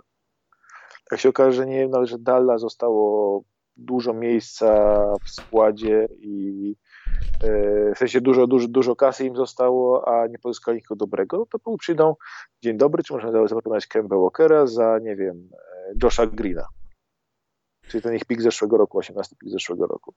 No i wtedy Dallas powie, no tak, tak, tak, tylko musicie przejąć jeszcze przy okazji kontrakt, nie wiem, Dwighta Powella albo jakiegoś innego gówna. Gdzie? I, to, no. Myślę, że to jest taki to jest taki deal dla Oklahoma, a nie ma czegoś takiego, że Oklahoma będzie dealowała za wysoki pick Kemba Walkera, bo trzeba być po prostu e, świrem, żeby, żeby na to liczyć, przy całym szacunkiem dla wszystkich świrów. E, trzeba to tak zakładać, że nie wiem, że Zaklawin będzie All NBA graczem. Czego pada e, znowu to nazwisko? Jest... sobie pomyślałem o świrach, a ostatnio Marcin Więckowski zebrał tych świrów ponad 100 w jednym miejscu, więc sobie pomyślałem, że oni w to wierzą, więc czyli pozdrawiam świrów, e, bardzo szanuję ich pasję. E, ale to, co Oklahoma może zrobić na pewno, to użyć tego swojego szóstego piku i jakichś dodatków, a mogą mają od cholery dodatku, żeby pójść w górę draftu i na pewno są drużyny, które z przyjemnością, której brakuje im asetów na przyszłość, typu Cleveland, typu Orlando na początku przebudowy, typu Rockets, a może nawet Pistons. Są drużyny, które przydałyby mi się piki na przyszłość, przydałyby mi się asety, bo są dopiero na początku swojej drogi, a mają bardzo mało amunicji. To, Oklahoma może dać im jeden magazynek w zamian za jakiś jeden wyższy pik. Zwłaszcza, że na szczęście Oklahoma ten draft się jak mówiłem, sześciograczowy, a nie pięciograczowy. Dzięki czemu ten szósty pik y, trade down nawet dla dla Pistons to ciężko, ale dla Pistons może być taki, że na przykład jeśli dacie nam Sheya i dacie nam szósty pik, to damy wam jedynkę. Mhm. Niekoniecznie, nie jestem przekonany, czy by na to poszli, ale coś w tym stylu. Y, taki pik, taki, taki ruch, żeby po prostu dołożyć sobie jeszcze jeden aset więcej. I to są takie drużyny, które mogłyby takie rzeczy chętnie zrobić. A trzeba przyznać, że Oklahoma miała tylko 30% szans na to, że będzie miała y, szósty i osiemnasty pik zamiast na przykład pierwszego i piątego. Było tylko 30% szans na to, że będą mieć tak źle wypadną, jak wypadli. To był ich prawie najgorszy możliwy scenariusz. Jedyny możliwy gorszy scenariusz był bardzo mało prawdopodobny, czyli 7 i 18. Wyszli 6 i 18, kiedy mogli mieć 1 i 5. Tego nie nadrobią, bo ten pik się Rockets nie robił na przyszły rok, więc Oklahoma rzeczywiście dostała po dupie w drafcie, z czego wszyscy fani NBA poza Oklahoma powinni się może troszkę cieszyć tak naprawdę, bo gdyby Oklahoma dostała tutaj jedynkę i piątkę, miała przy okazji 40 pików na kolejne 5 lat, to by za 5 lat od teraz znowu było jakimś totalnym powerhouse'em, z którym nie można nawet dyskutować. Więc może dobrze, że tego nie mają, więc niech troszkę dłużej się męczą, a przy okazji dadzą zabłysnąć, nie wiem, Powiedzmy tak zupełnie przypadkiem, że Pistons. Wydaje się, że na pewno wytransferują Kębę w jakimś etapie sezonu, chociaż może to nie być w wakacje z powrotem, znaczy w wakacje, w off-season. Ale kto go, kto go będzie chciał, to jest kwestia tego, kto będzie tam czegoś potrzebował, bo KC nie będzie chyba wysyłało samolistów. Ona będzie odpowiadała na oferty, mniej lub bardziej poważne i to też zależy od tego, co chcemy za to dostać. Jaki będzie moment? Może przyjdzie taki moment, że naprawdę ktoś dobry i będziemy mogli poświęcić jakieś jeszcze dodatkowe atuty. A jak nie, no to chipsy, cola i on jedzie do Chicago, no. Wiesz co, ja się mówię, ja się bardziej, ja jestem przekonany, że Kemba generalnie pójdzie do jakiegoś desperata. No to, to mówię. No na przykład do was właśnie. Blech. Bardzo, bardzo mnie ciekawi za to, czy nie zostanie wytransferowany Shea. Mhm. Bo Shea w tym roku podchodzi po przedłużenie kontraktu maksymalne. Y, w sensie może dostać maksymalne, podejrzewam, że na jego miejscu bym oczekiwał nic mniej niż maksymalne przedłużenie kontraktu. Shea ma już 23 lata. To nie jest y, dużo, ale też nie jest tak mało. 23 y, lata, maksymalne przedłużenie kontraktu, cała reszta składu i tak naprawdę przez całe to jego przedłużenie kontraktu ten skład dopiero będzie się zbierał. Oni mają, oni mają timeline do rywalizacji za 5-6 lat, czyli już po tym kontrakcie Shea, po tym przedłużeniu jego. Więc zupełnie się nie zdziwię, jeśli nagle wszyscy będą zdziwieni, że, że Oklahoma oddała tego fantastycznego Shea'a za jakieś piki, że na przykład dała Shea'a za czwórkę, to jest taki ciekawy deal, który można mogliby zrobić, że dała Shea'a za, za Shea'a z szóstką za coś wyżej w drafcie, jakieś, albo Shea'a i kilka asetów w przyszłych drafcie za drugi pik w drafcie, wiesz, żeby, żeby będą tak tradowali w górę używając Shea'a, bo według mnie on im jest zupełnie niepotrzebny. Poza tym, że jest asetem do pozyskania większej ilości asetów. A ja nie uważam, że jest niepotrzebny i uważam, że powinni zatrzymać takiego zawodnika, bo takich zawodników czasami ze świecą szukać. Niby tak, ale jeśli oni nie uważają, że to jest gość, który będzie jeden z dziesięciu najlepszych graczy w lidze, no to mogą wybić sobie to z głowy, bo raczej nie będzie. Albo jednym z 15, że na żadnym etapie swojej kariery, no, no, nie, jeśli nie będzie all NBA graczem, czyli na żadnym z, jednym z 15 najlepszych, to lepiej go użyć do pozyskania większej ilości amunicji i gościa, o którym uważają, że ma szansę taki być. On wygra tytuł najlepszego obrońcy kiedyś w ciągu swojej kariery, zobaczysz.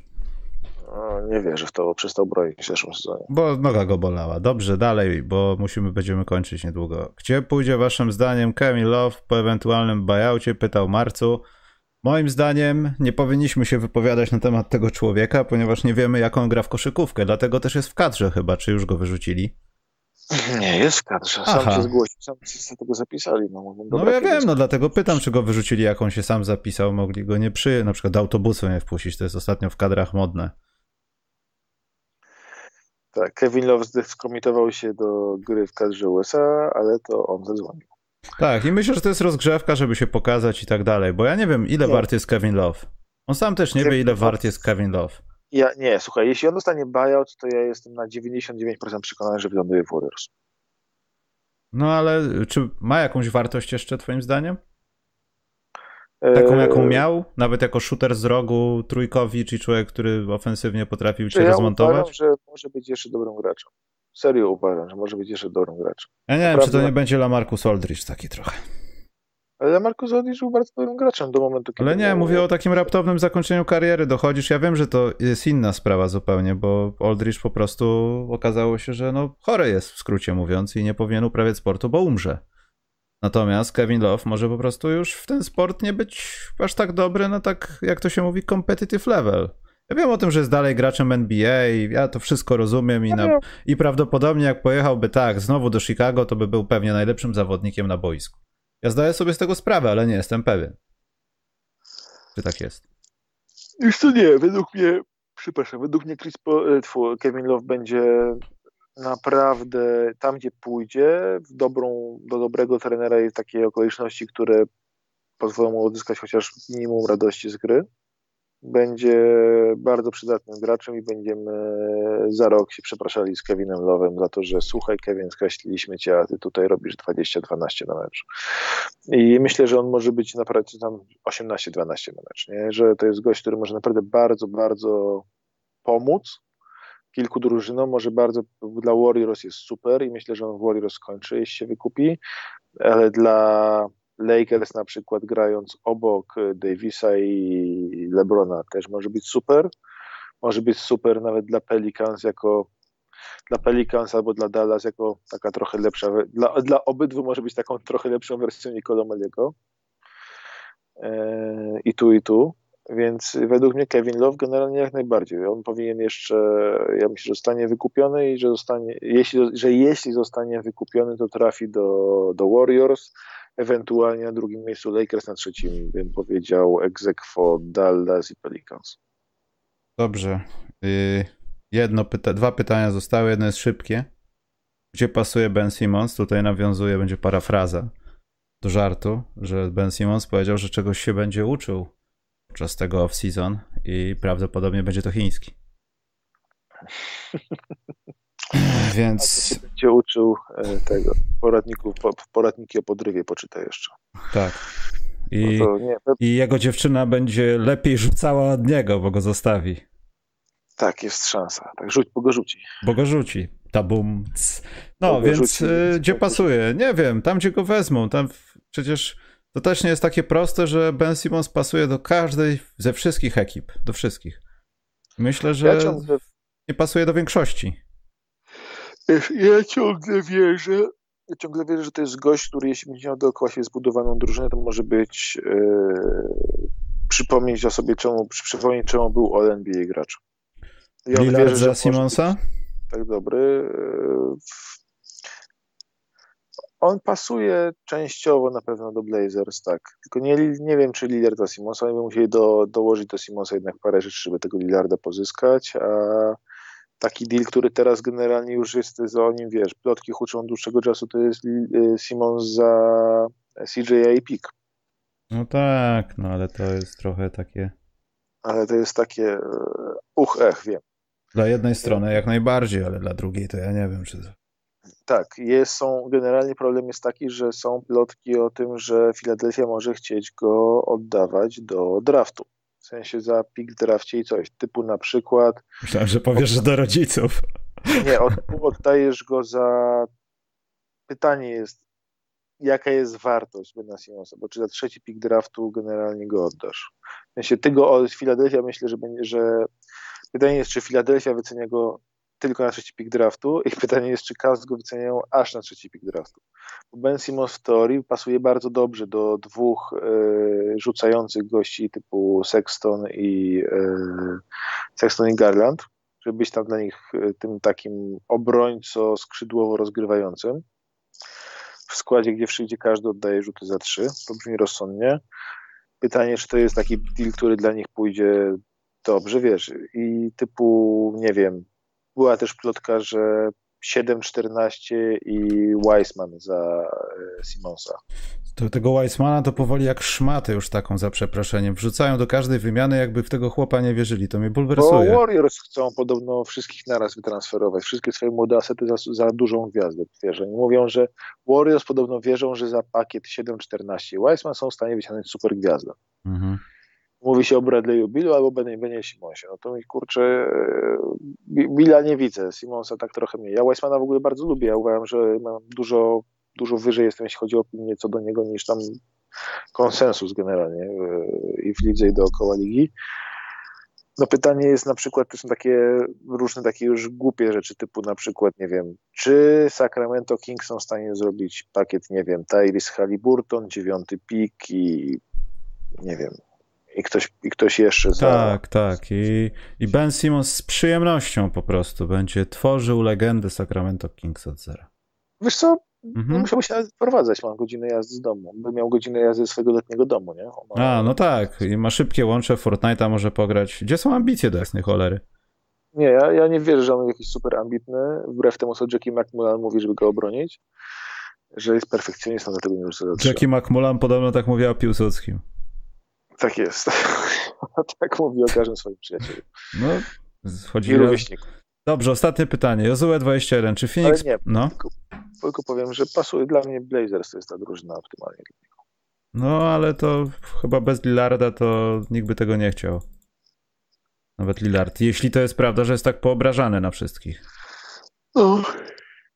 Dobrze. Rockets mogliby go wziąć, Rockets by pasował. Tylko tak. Rockets, Rockets, jeśli Rockets by oddaje dwójkę za Bena Simonsa, to by się, powinien się jebnąć w łeb, bo to jest już... Za dużo to jest. Ostatni krzyżyk na, na, na tej organizacji. No i dla Simonsa też. Czy Phoenix powtórzy swój sukces w przyszłym sezonie, czy nie będą ekipą jednego sezonu patrz Dallas, Toronto, Miami sprzed roku? A, to się tak łatwo mówi moim zdaniem ekipą na jeden sezon. Trzeba też wziąć pod uwagę, co się stało z tymi ekipami, że nie powtórzyły swojego wyniku sprzed roku i dlaczego nie wymieniłeś tutaj y, Lakers. y więc. Ja mogę odpowiedzieć. Ja czekaj, chcę dokończyć. Chodzi mi o to, że przede wszystkim warunki. Ja myślę, że Phoenix bardzo dużo, no przede wszystkim co to będzie, jak nie będzie Chrisa Pola.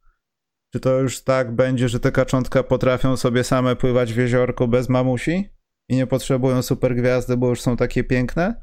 Czy trzeba będzie poprosić Chrisa Pola, żeby nas jeszcze troszkę tam E, pobiegał z nami, bo myślę, że nadzieje na przyszły sezon są, tylko problem jest w tym, o czym rozmawiałem z Przemkiem też, że strasznie napakowany będzie ten zachód. I nawet mimo ich najszczerszych chęci Chrisa Pola, nawet jeśli ktoś wpadnie na tak szalony pomysł, żeby z Chrisa Pola tak wyjść, żeby wejść w Lillarda, nie ma najmniejszego problemu. Tylko chodzi o to, że inni będą dobrzy. I takie Golden dla mnie jest niewiadomo. Nie, ja nie wiem. Wydaje mi się, że będą jednym z faworytów, ale to jest chodzący przykład tego, że Zachód za sezon może wrócić do normy. LeBron może nagle być mega zdrowy i przejąć ligę i nagle wszystkie talenty Phoenix, bańki i tak dalej chowają się w kieszeń, bo nagle zacznie się prawdziwa koszykówka, jeśli taka jest prawda, bo tego nie wiemy jeszcze. No wiesz co, ja mam tak, że ja uważam, że to jest wszystko, bo jeśli spojrzysz na Dallas, to 2011, 2011 no to tam mistrzostwo, tam oni oddali swoją, ten główny, jednego z głównych graczy, czyli Chandlera, pozwoli im odejść, tak? Mm. Patrzysz na Toronto, odszedł najlepszy gracz, Kawhi Leonard po sezonie. Patrzysz na Miami zeszłego sezonu, tam nie dość, że puścili swojego kluczowego skrzydłowego, to jeszcze, to jeszcze generalnie mieli masę kontuzji, tak? I de facto zostali obrani z talentu w trakcie, e, w trakcie sezonu, tak? Robili ten zły deal tak naprawdę rok temu po, w sensie nie, źle, źle, nie zatrzymali Crowdera, tak, po tym dealu z, z Memphis. Mm. I każda ta drużyna traciła duże takie building bloki, które były dla nich bardzo ważne w kontekście jakichś matchupów. E, tutaj jest to, że jeśli Phoenix zachowają Chrisa Pola, a ja myślę, że Chris Paul po tym sezonie powinien coś stylu dobra, wypowiadam opcję, ale dajecie mi 100 milionów za 3 lata. I oni na to pójdą, podejrzewam. I sign, I... sign and trade jakiś robimy z kimkolwiek. Nie, nie sign and trade. Ja myślę, że oni tam zostaną chętnie, bo w Phoenix mają dobre powietrze i tam ci, tam cały czas ci młodzi gracze starzy rok, mimo że ten stat medyczny strzelali się zmienił, to cały czas y, jakieś, nie wiem, czy jest powietrze, czy jakieś solanki, czy, czy jakaś, nie wiem, e, kulki z cukru, czy jakaś inna homeopatia, czy o co tam chodzi generalnie w tym Phoenix, ale ci gracze tam, starzy gracze są, e, są młodnieją, tak, i Chris Paul tam, myślę, że on tam chętnie zostanie, jeśli, bo Phoenix to jest świetnym miejscem do życia, jeśli chodzi o miasto, do mieszkania. Ja myślę, że on tam chętnie zostanie, jeśli dostanie ofertę właśnie, że wypowie opcji, dostanie 3 lata, na przykład 100 milionów, a i wtedy Phoenix nie spadną. Myślę, że wtedy Phoenix będą znowu faworytem do wygrania konferencji w sezonie zasadniczym, bo oni mają ten niewiarygodny komfort, że mają drużynę, która teraz walczy o mistrzostwo, a mają tam jeszcze Mikala Bridgesa, który jest ma spokojnie dwa kroki do wykonania do przodu jeszcze przed sobą. Mają Ejtona po breakoutie, który nie grał w połowie tak dobrze w sezonie zasadniczym, jak teraz gra. I więc w sezonie zasadniczym to będzie przełożyć się na parę zwycięstw więcej. Mają Devina Bookera, który robi postępy przy Chrisie Polu, a jeszcze nie jest równy. Jak wejdzie na stałe na mecz, możesz wpisać 21, 28 jego punktów przed każdym meczem sobie do tabelki, to to będzie już kolejny poziom wyżej.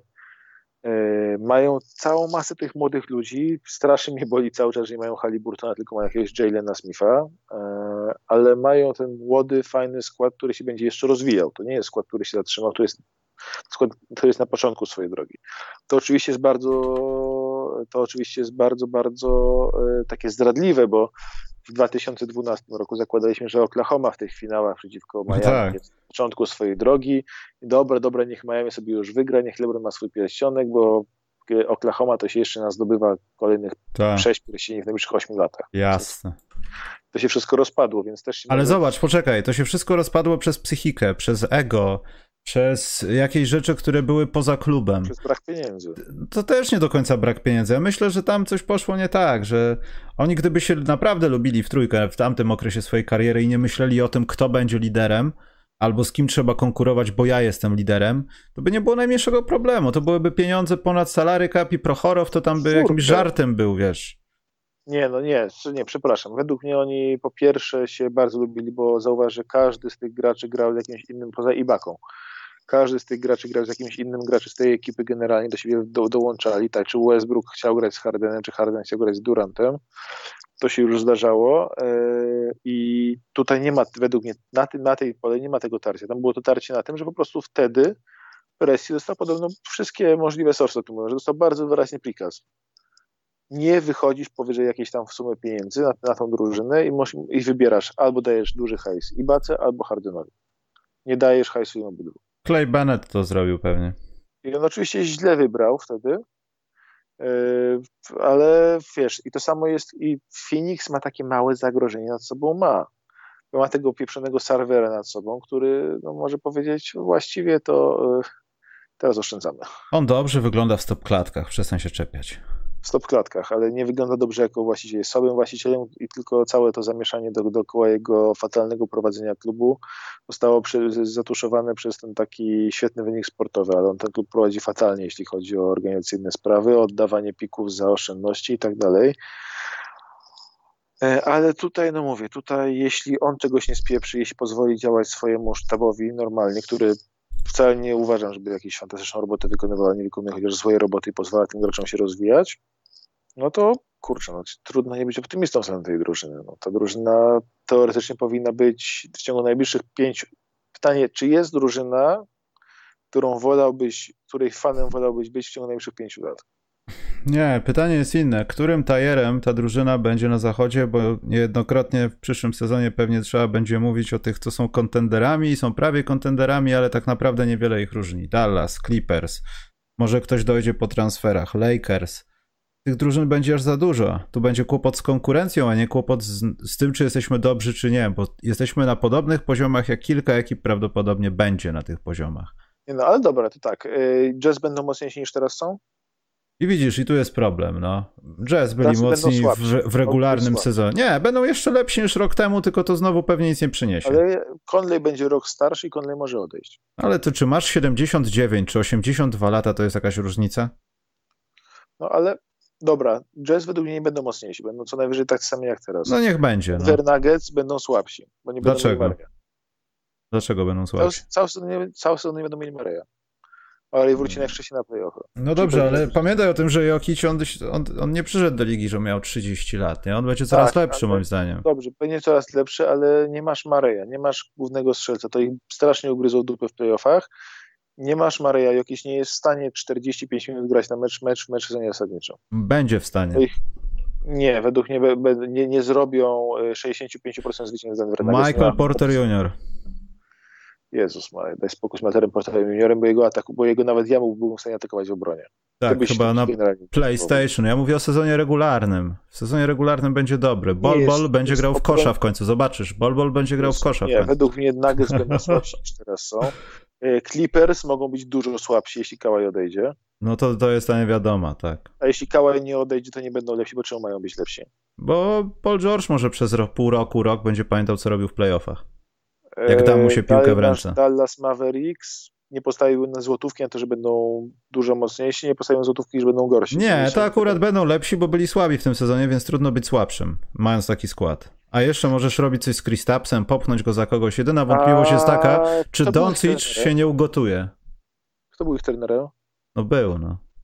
Kto był jeden z pięciu najlepszych trenerów widzę, był ich trenerem. Kto teraz jest ich trenerem?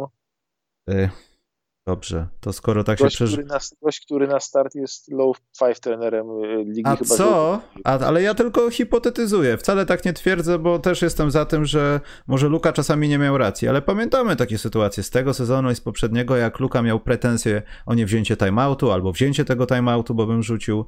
Może to jest tak, że Carlisle jest świetnym trenerem, ale Luka jest zawodnikiem, który jest tak inteligentny, że potrzebuje w zasadzie ogórka. No, nie, nie, nie rozmawiajmy o, o tym, że Los Angeles Lakers mają trenera. Ale teraz trafiłeś na egotycznego ogórka, który dodatkowo uważa, że wszystko wie lepiej. No dobrze, ale ma Lukę Doncicza i on wie o tym, że tak jak było w Chicago, yy, możesz powiedzieć Boylenowi wszystko i tak zrobisz wszystko. Bo co ten ci, brzydko mówiąc, dziad zrobi? Doniesie do prezesa?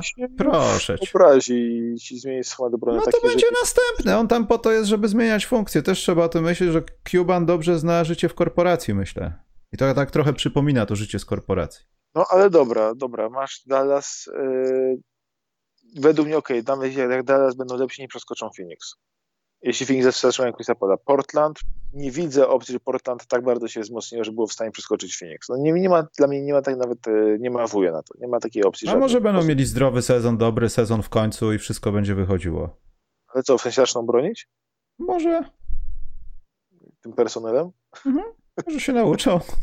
Lakers, Lakers pójdą. Dobra, górę, przestaję. Ja już nie mogę nic pozytywnego wymyśleć Warriors, na ten temat. W sensie to jest tak, że dla mnie generalnie Phoenix, jedyne drużyny, o które Phoenix mogą się realnie bać, że, je, że ich przeskoczą, to są Lakers. Może Warriors. Może, nie wiem, Dallas może. Memphis Grizzlies. Tak trudno cokolwiek znaleźć. Nie no, bez jaj. więc oni, wiesz, więc Phoenix według mnie będą w top 4 zachodu na pewno. Dobra. Znaczy, to nie ma, to, to akurat nawet przed moim na siłę szukaniem plusów zmyślonych w każdej drużynie, to ja też byłem tego zdania, że no, jeśli się nic złego nie stanie, to trzeba postawić pytanie, dlaczego mieliby być gorsi. I tu tak. no tylko jest Chris Paul. Dobrze. Tak, że Michael Bridges może być kolejną jeszcze taką e, semi starem może być zaraz.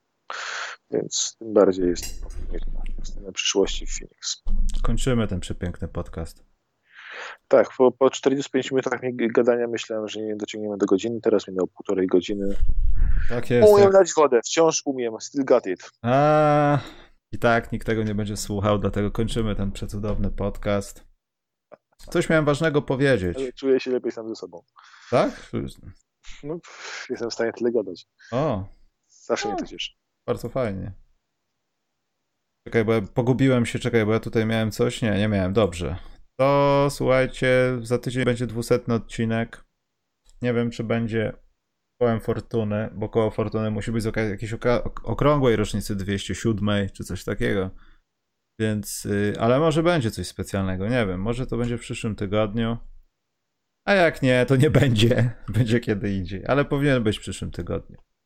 Maciek, pożegna się ładnie z Państwem. Idziemy stąd. W sensie y, rozumiem, że zapowiedziałeś, że będzie ktoś lepszy ode mnie za tydzień, więc mam ostatnią szansę na powiedzenie czegoś dla mm, Jeśli to tak ująłeś, przykro mi, że tak to rozumiesz, ale czy może być ktoś lepszy od ciebie? Słuchaj, według, według słuchaczy tak. To jest, słuchacze się nie znają niestety. Znaczy wiesz, tam słuchacze, no. Oni po prostu chcą sprawdzić cię w, y, w warunkach bojowych. Jeśli Słuchaj, przetrwasz nie... bombardowania, to gitara. Jak nie, umrzesz na polu o tobie, walki. O tobie nawet nie będę mówił, jak ty się znasz, bo, bo by musiał tego Hama siebie wypuścić, o którym mówiłeś na starcie. No czy ja się znam tak dobrze, że muszę sam siebie nagrywać, a nie występuję gdzieś indziej. Także, wiesz. Ja, a ja muszę występować w takim podcaście, co teraz? No po prostu jesteś tam, gdzie jesteś, no, a ja tam, gdzie Jestem. Słuchajcie, e, cały czas tylko chciałem powiedzieć wszystkim, że nawet jeśli Michał zaprosi kogoś lepszego za tydzień, to nie pozwolę mu e, uciec. robimy, pato, robimy pato live stream z draftu 29, e, równo za 3, tygodnie, za 3 tygodnie 29 lipca robimy pato live stream, będzie się lał alkohol, będą live telefony do Sebastiana Hetmana, który też będzie pijany. Ale jak to będziecie robić live'a? Zaprosicie mnie? Nie, ty będziesz robić live, na którego ja się wproszę i jeszcze zaproszę Sebastiana Hetmana. I chcecie to robić, zrobić w wideo i chcecie, żeby zamknęli mi kanał, bo będzie alkohol, przemoc. Nie, Polska no, walczy z patostreamingiem teraz. Będziemy tylko mówić o alkoholu. Eee, to takie. Śmieć, będziemy tylko sugerować swoim e, entuzjazmem. Czekaj, jaki to jest dzień tygodnia? Środa, czwartek? Czwartek, czwartek. No z czwartku na piątek równo na trzy tygodnie. Przecież nikt tego nie będzie słuchał, a jak to nazwiemy, będzie tak jak w 2018, co jest i tak rekordowym, jeśli chodzi o wyświetlenie odcinkiem podcastu specjalnego. bo było kawałek wideo, ale w obawie przed zabiciem przed prawami autorskimi, za prawa autorskie, po prostu tam coś napisałem i przychodzili ludzie z obcych krajów i Maciek mówili, żebyśmy przestali mówić po rosyjsku, więc ja nie wiem, czy to jest najlepszy pomysł.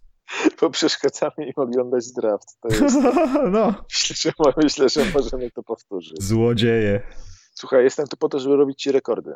Michał. Rozumiem, no tylko, że ja nie wyznaję tej zasady, że żeby cokolwiek, ale żeby w ogóle mówili. Bardziej w ogóle, w ogóle bym wykreślił. Żeby klikali, wyświetlali. Ja nie żyję w tym świecie. I wrażenie na sponsorach. Ja żyję. Właśnie TISO jest kulturalną firmą, która może nie życzyć sobie pato streamingu. To jest moja najlepsza wymówka, jaką mam. Widziałeś pato streamingowy zegarek od TISO? Nie, tam są piękne, eleganckie, precyzyjne rzeczy. Nie, jeszcze żadnego nie dostałem. No, to jest właśnie opis tego, jak, jak, jak wygląda twoja wiedza. No. Ja mam. Wiem. Tak, zegarek. Nie, ale po, tak poważnie to jest dobry pomysł, tylko obawiam się, że jeśli damy bez wideo, to będziemy sami siebie słuchać i potem trzeba będzie zamykać to nagranie, bo tam będą się jakieś rzeczy działy już w drugiej rundzie, nie? Ktoś na stację pójdzie o piątej nad ranem. Ja nie wiem, czy to jest dobry pomysł. Myślę, że jestem absolutnie przekonany, że nie dożyję drugiej rundy. Tak? No zastanowimy drogą, się. Ostatnia rzecz na koniec, no do widzenia. Jak teraz je wyświetliłem, żeby sprawdzić, y, ile jest graczy w playoffach, którzy rzucali co najmniej 80% w meczu, to najwięcej spotkań z co najmniej 80% z gry w playoffach w historii, tam ma jakiś y, Kurt Rambis. Kurt Rambis, drugi jest Kendrick Perkins, trzeci jest Chris Anderson, czwarty jest Dennis Rodman, a piąty jest Marcin Gortat. I z Marcinem Gortatem, z tym pikiem jest historia, że ten pik został wcześniej tam gdzieś oddany w ramach transferu Macieja Lampę. Tak jest, to jest. Tam jest jakaś historia. Wszystko, się wszystko wiąże, to jest wszystko wiąże. A potem nagrywają we dwóch z Karolą Śliwą na raz na Instagramie. Ja nie umiem tego zrobić, to jest bardzo skomplikowane. A, tą rzecz, co miałem powiedzieć. Słuchajcie, jeśli są finały, ludzie, którzy mają League Passa, ja napiszę o tym na Facebooku. Istnieje funkcja teraz, yy, Boże, drużynowego oglądania, coś tam team watching, do 12 osób może wejść, oglądać jak gdyby to w e, przeglądarce i po prostu jest taki czat wideo jak na Zoomie, Skype i tak dalej. Więc zastanawiam się, czy bliżej gdzieś końca po prostu nie otworzyć takiego pokoju. No tylko trzeba mieć no League Passa, wiadomo, żeby, żeby móc tam wejść. To może być ciekawe doświadczenie. Maciek jest gorszy tylko od Przemka. Krzysztof Górak napisał. E, pozdrawiam serdecznie, robię co mogę. Zaprosiłeś tu swoją rodzinę i kolegów? skoro jestem gorszy, no to... Oj, dobrze. My, my, my, z lewicą ścigamy, my, my, z Przemkiem, czyli my po lewej stronie ścigamy się w dół, a nie w górę. Mhm. Jesteśmy przeciw, przeciwni głównemu nurtowi. Mhm, dobrze. Tak, jak najbardziej. Dobrze. Kończymy ten ewidentnie najdłuższy, bez sensu podcast. Trzymajcie ostatnie się. 15, ostatnie 5 minut, 15 minut to cringe. To jest najgorszy cringe i nie mam zamiaru go wycinać i to jest najlepsze właśnie w tym wszystkim. Tak jest. Dobra, trzymaj się. Na razie. No, na razie.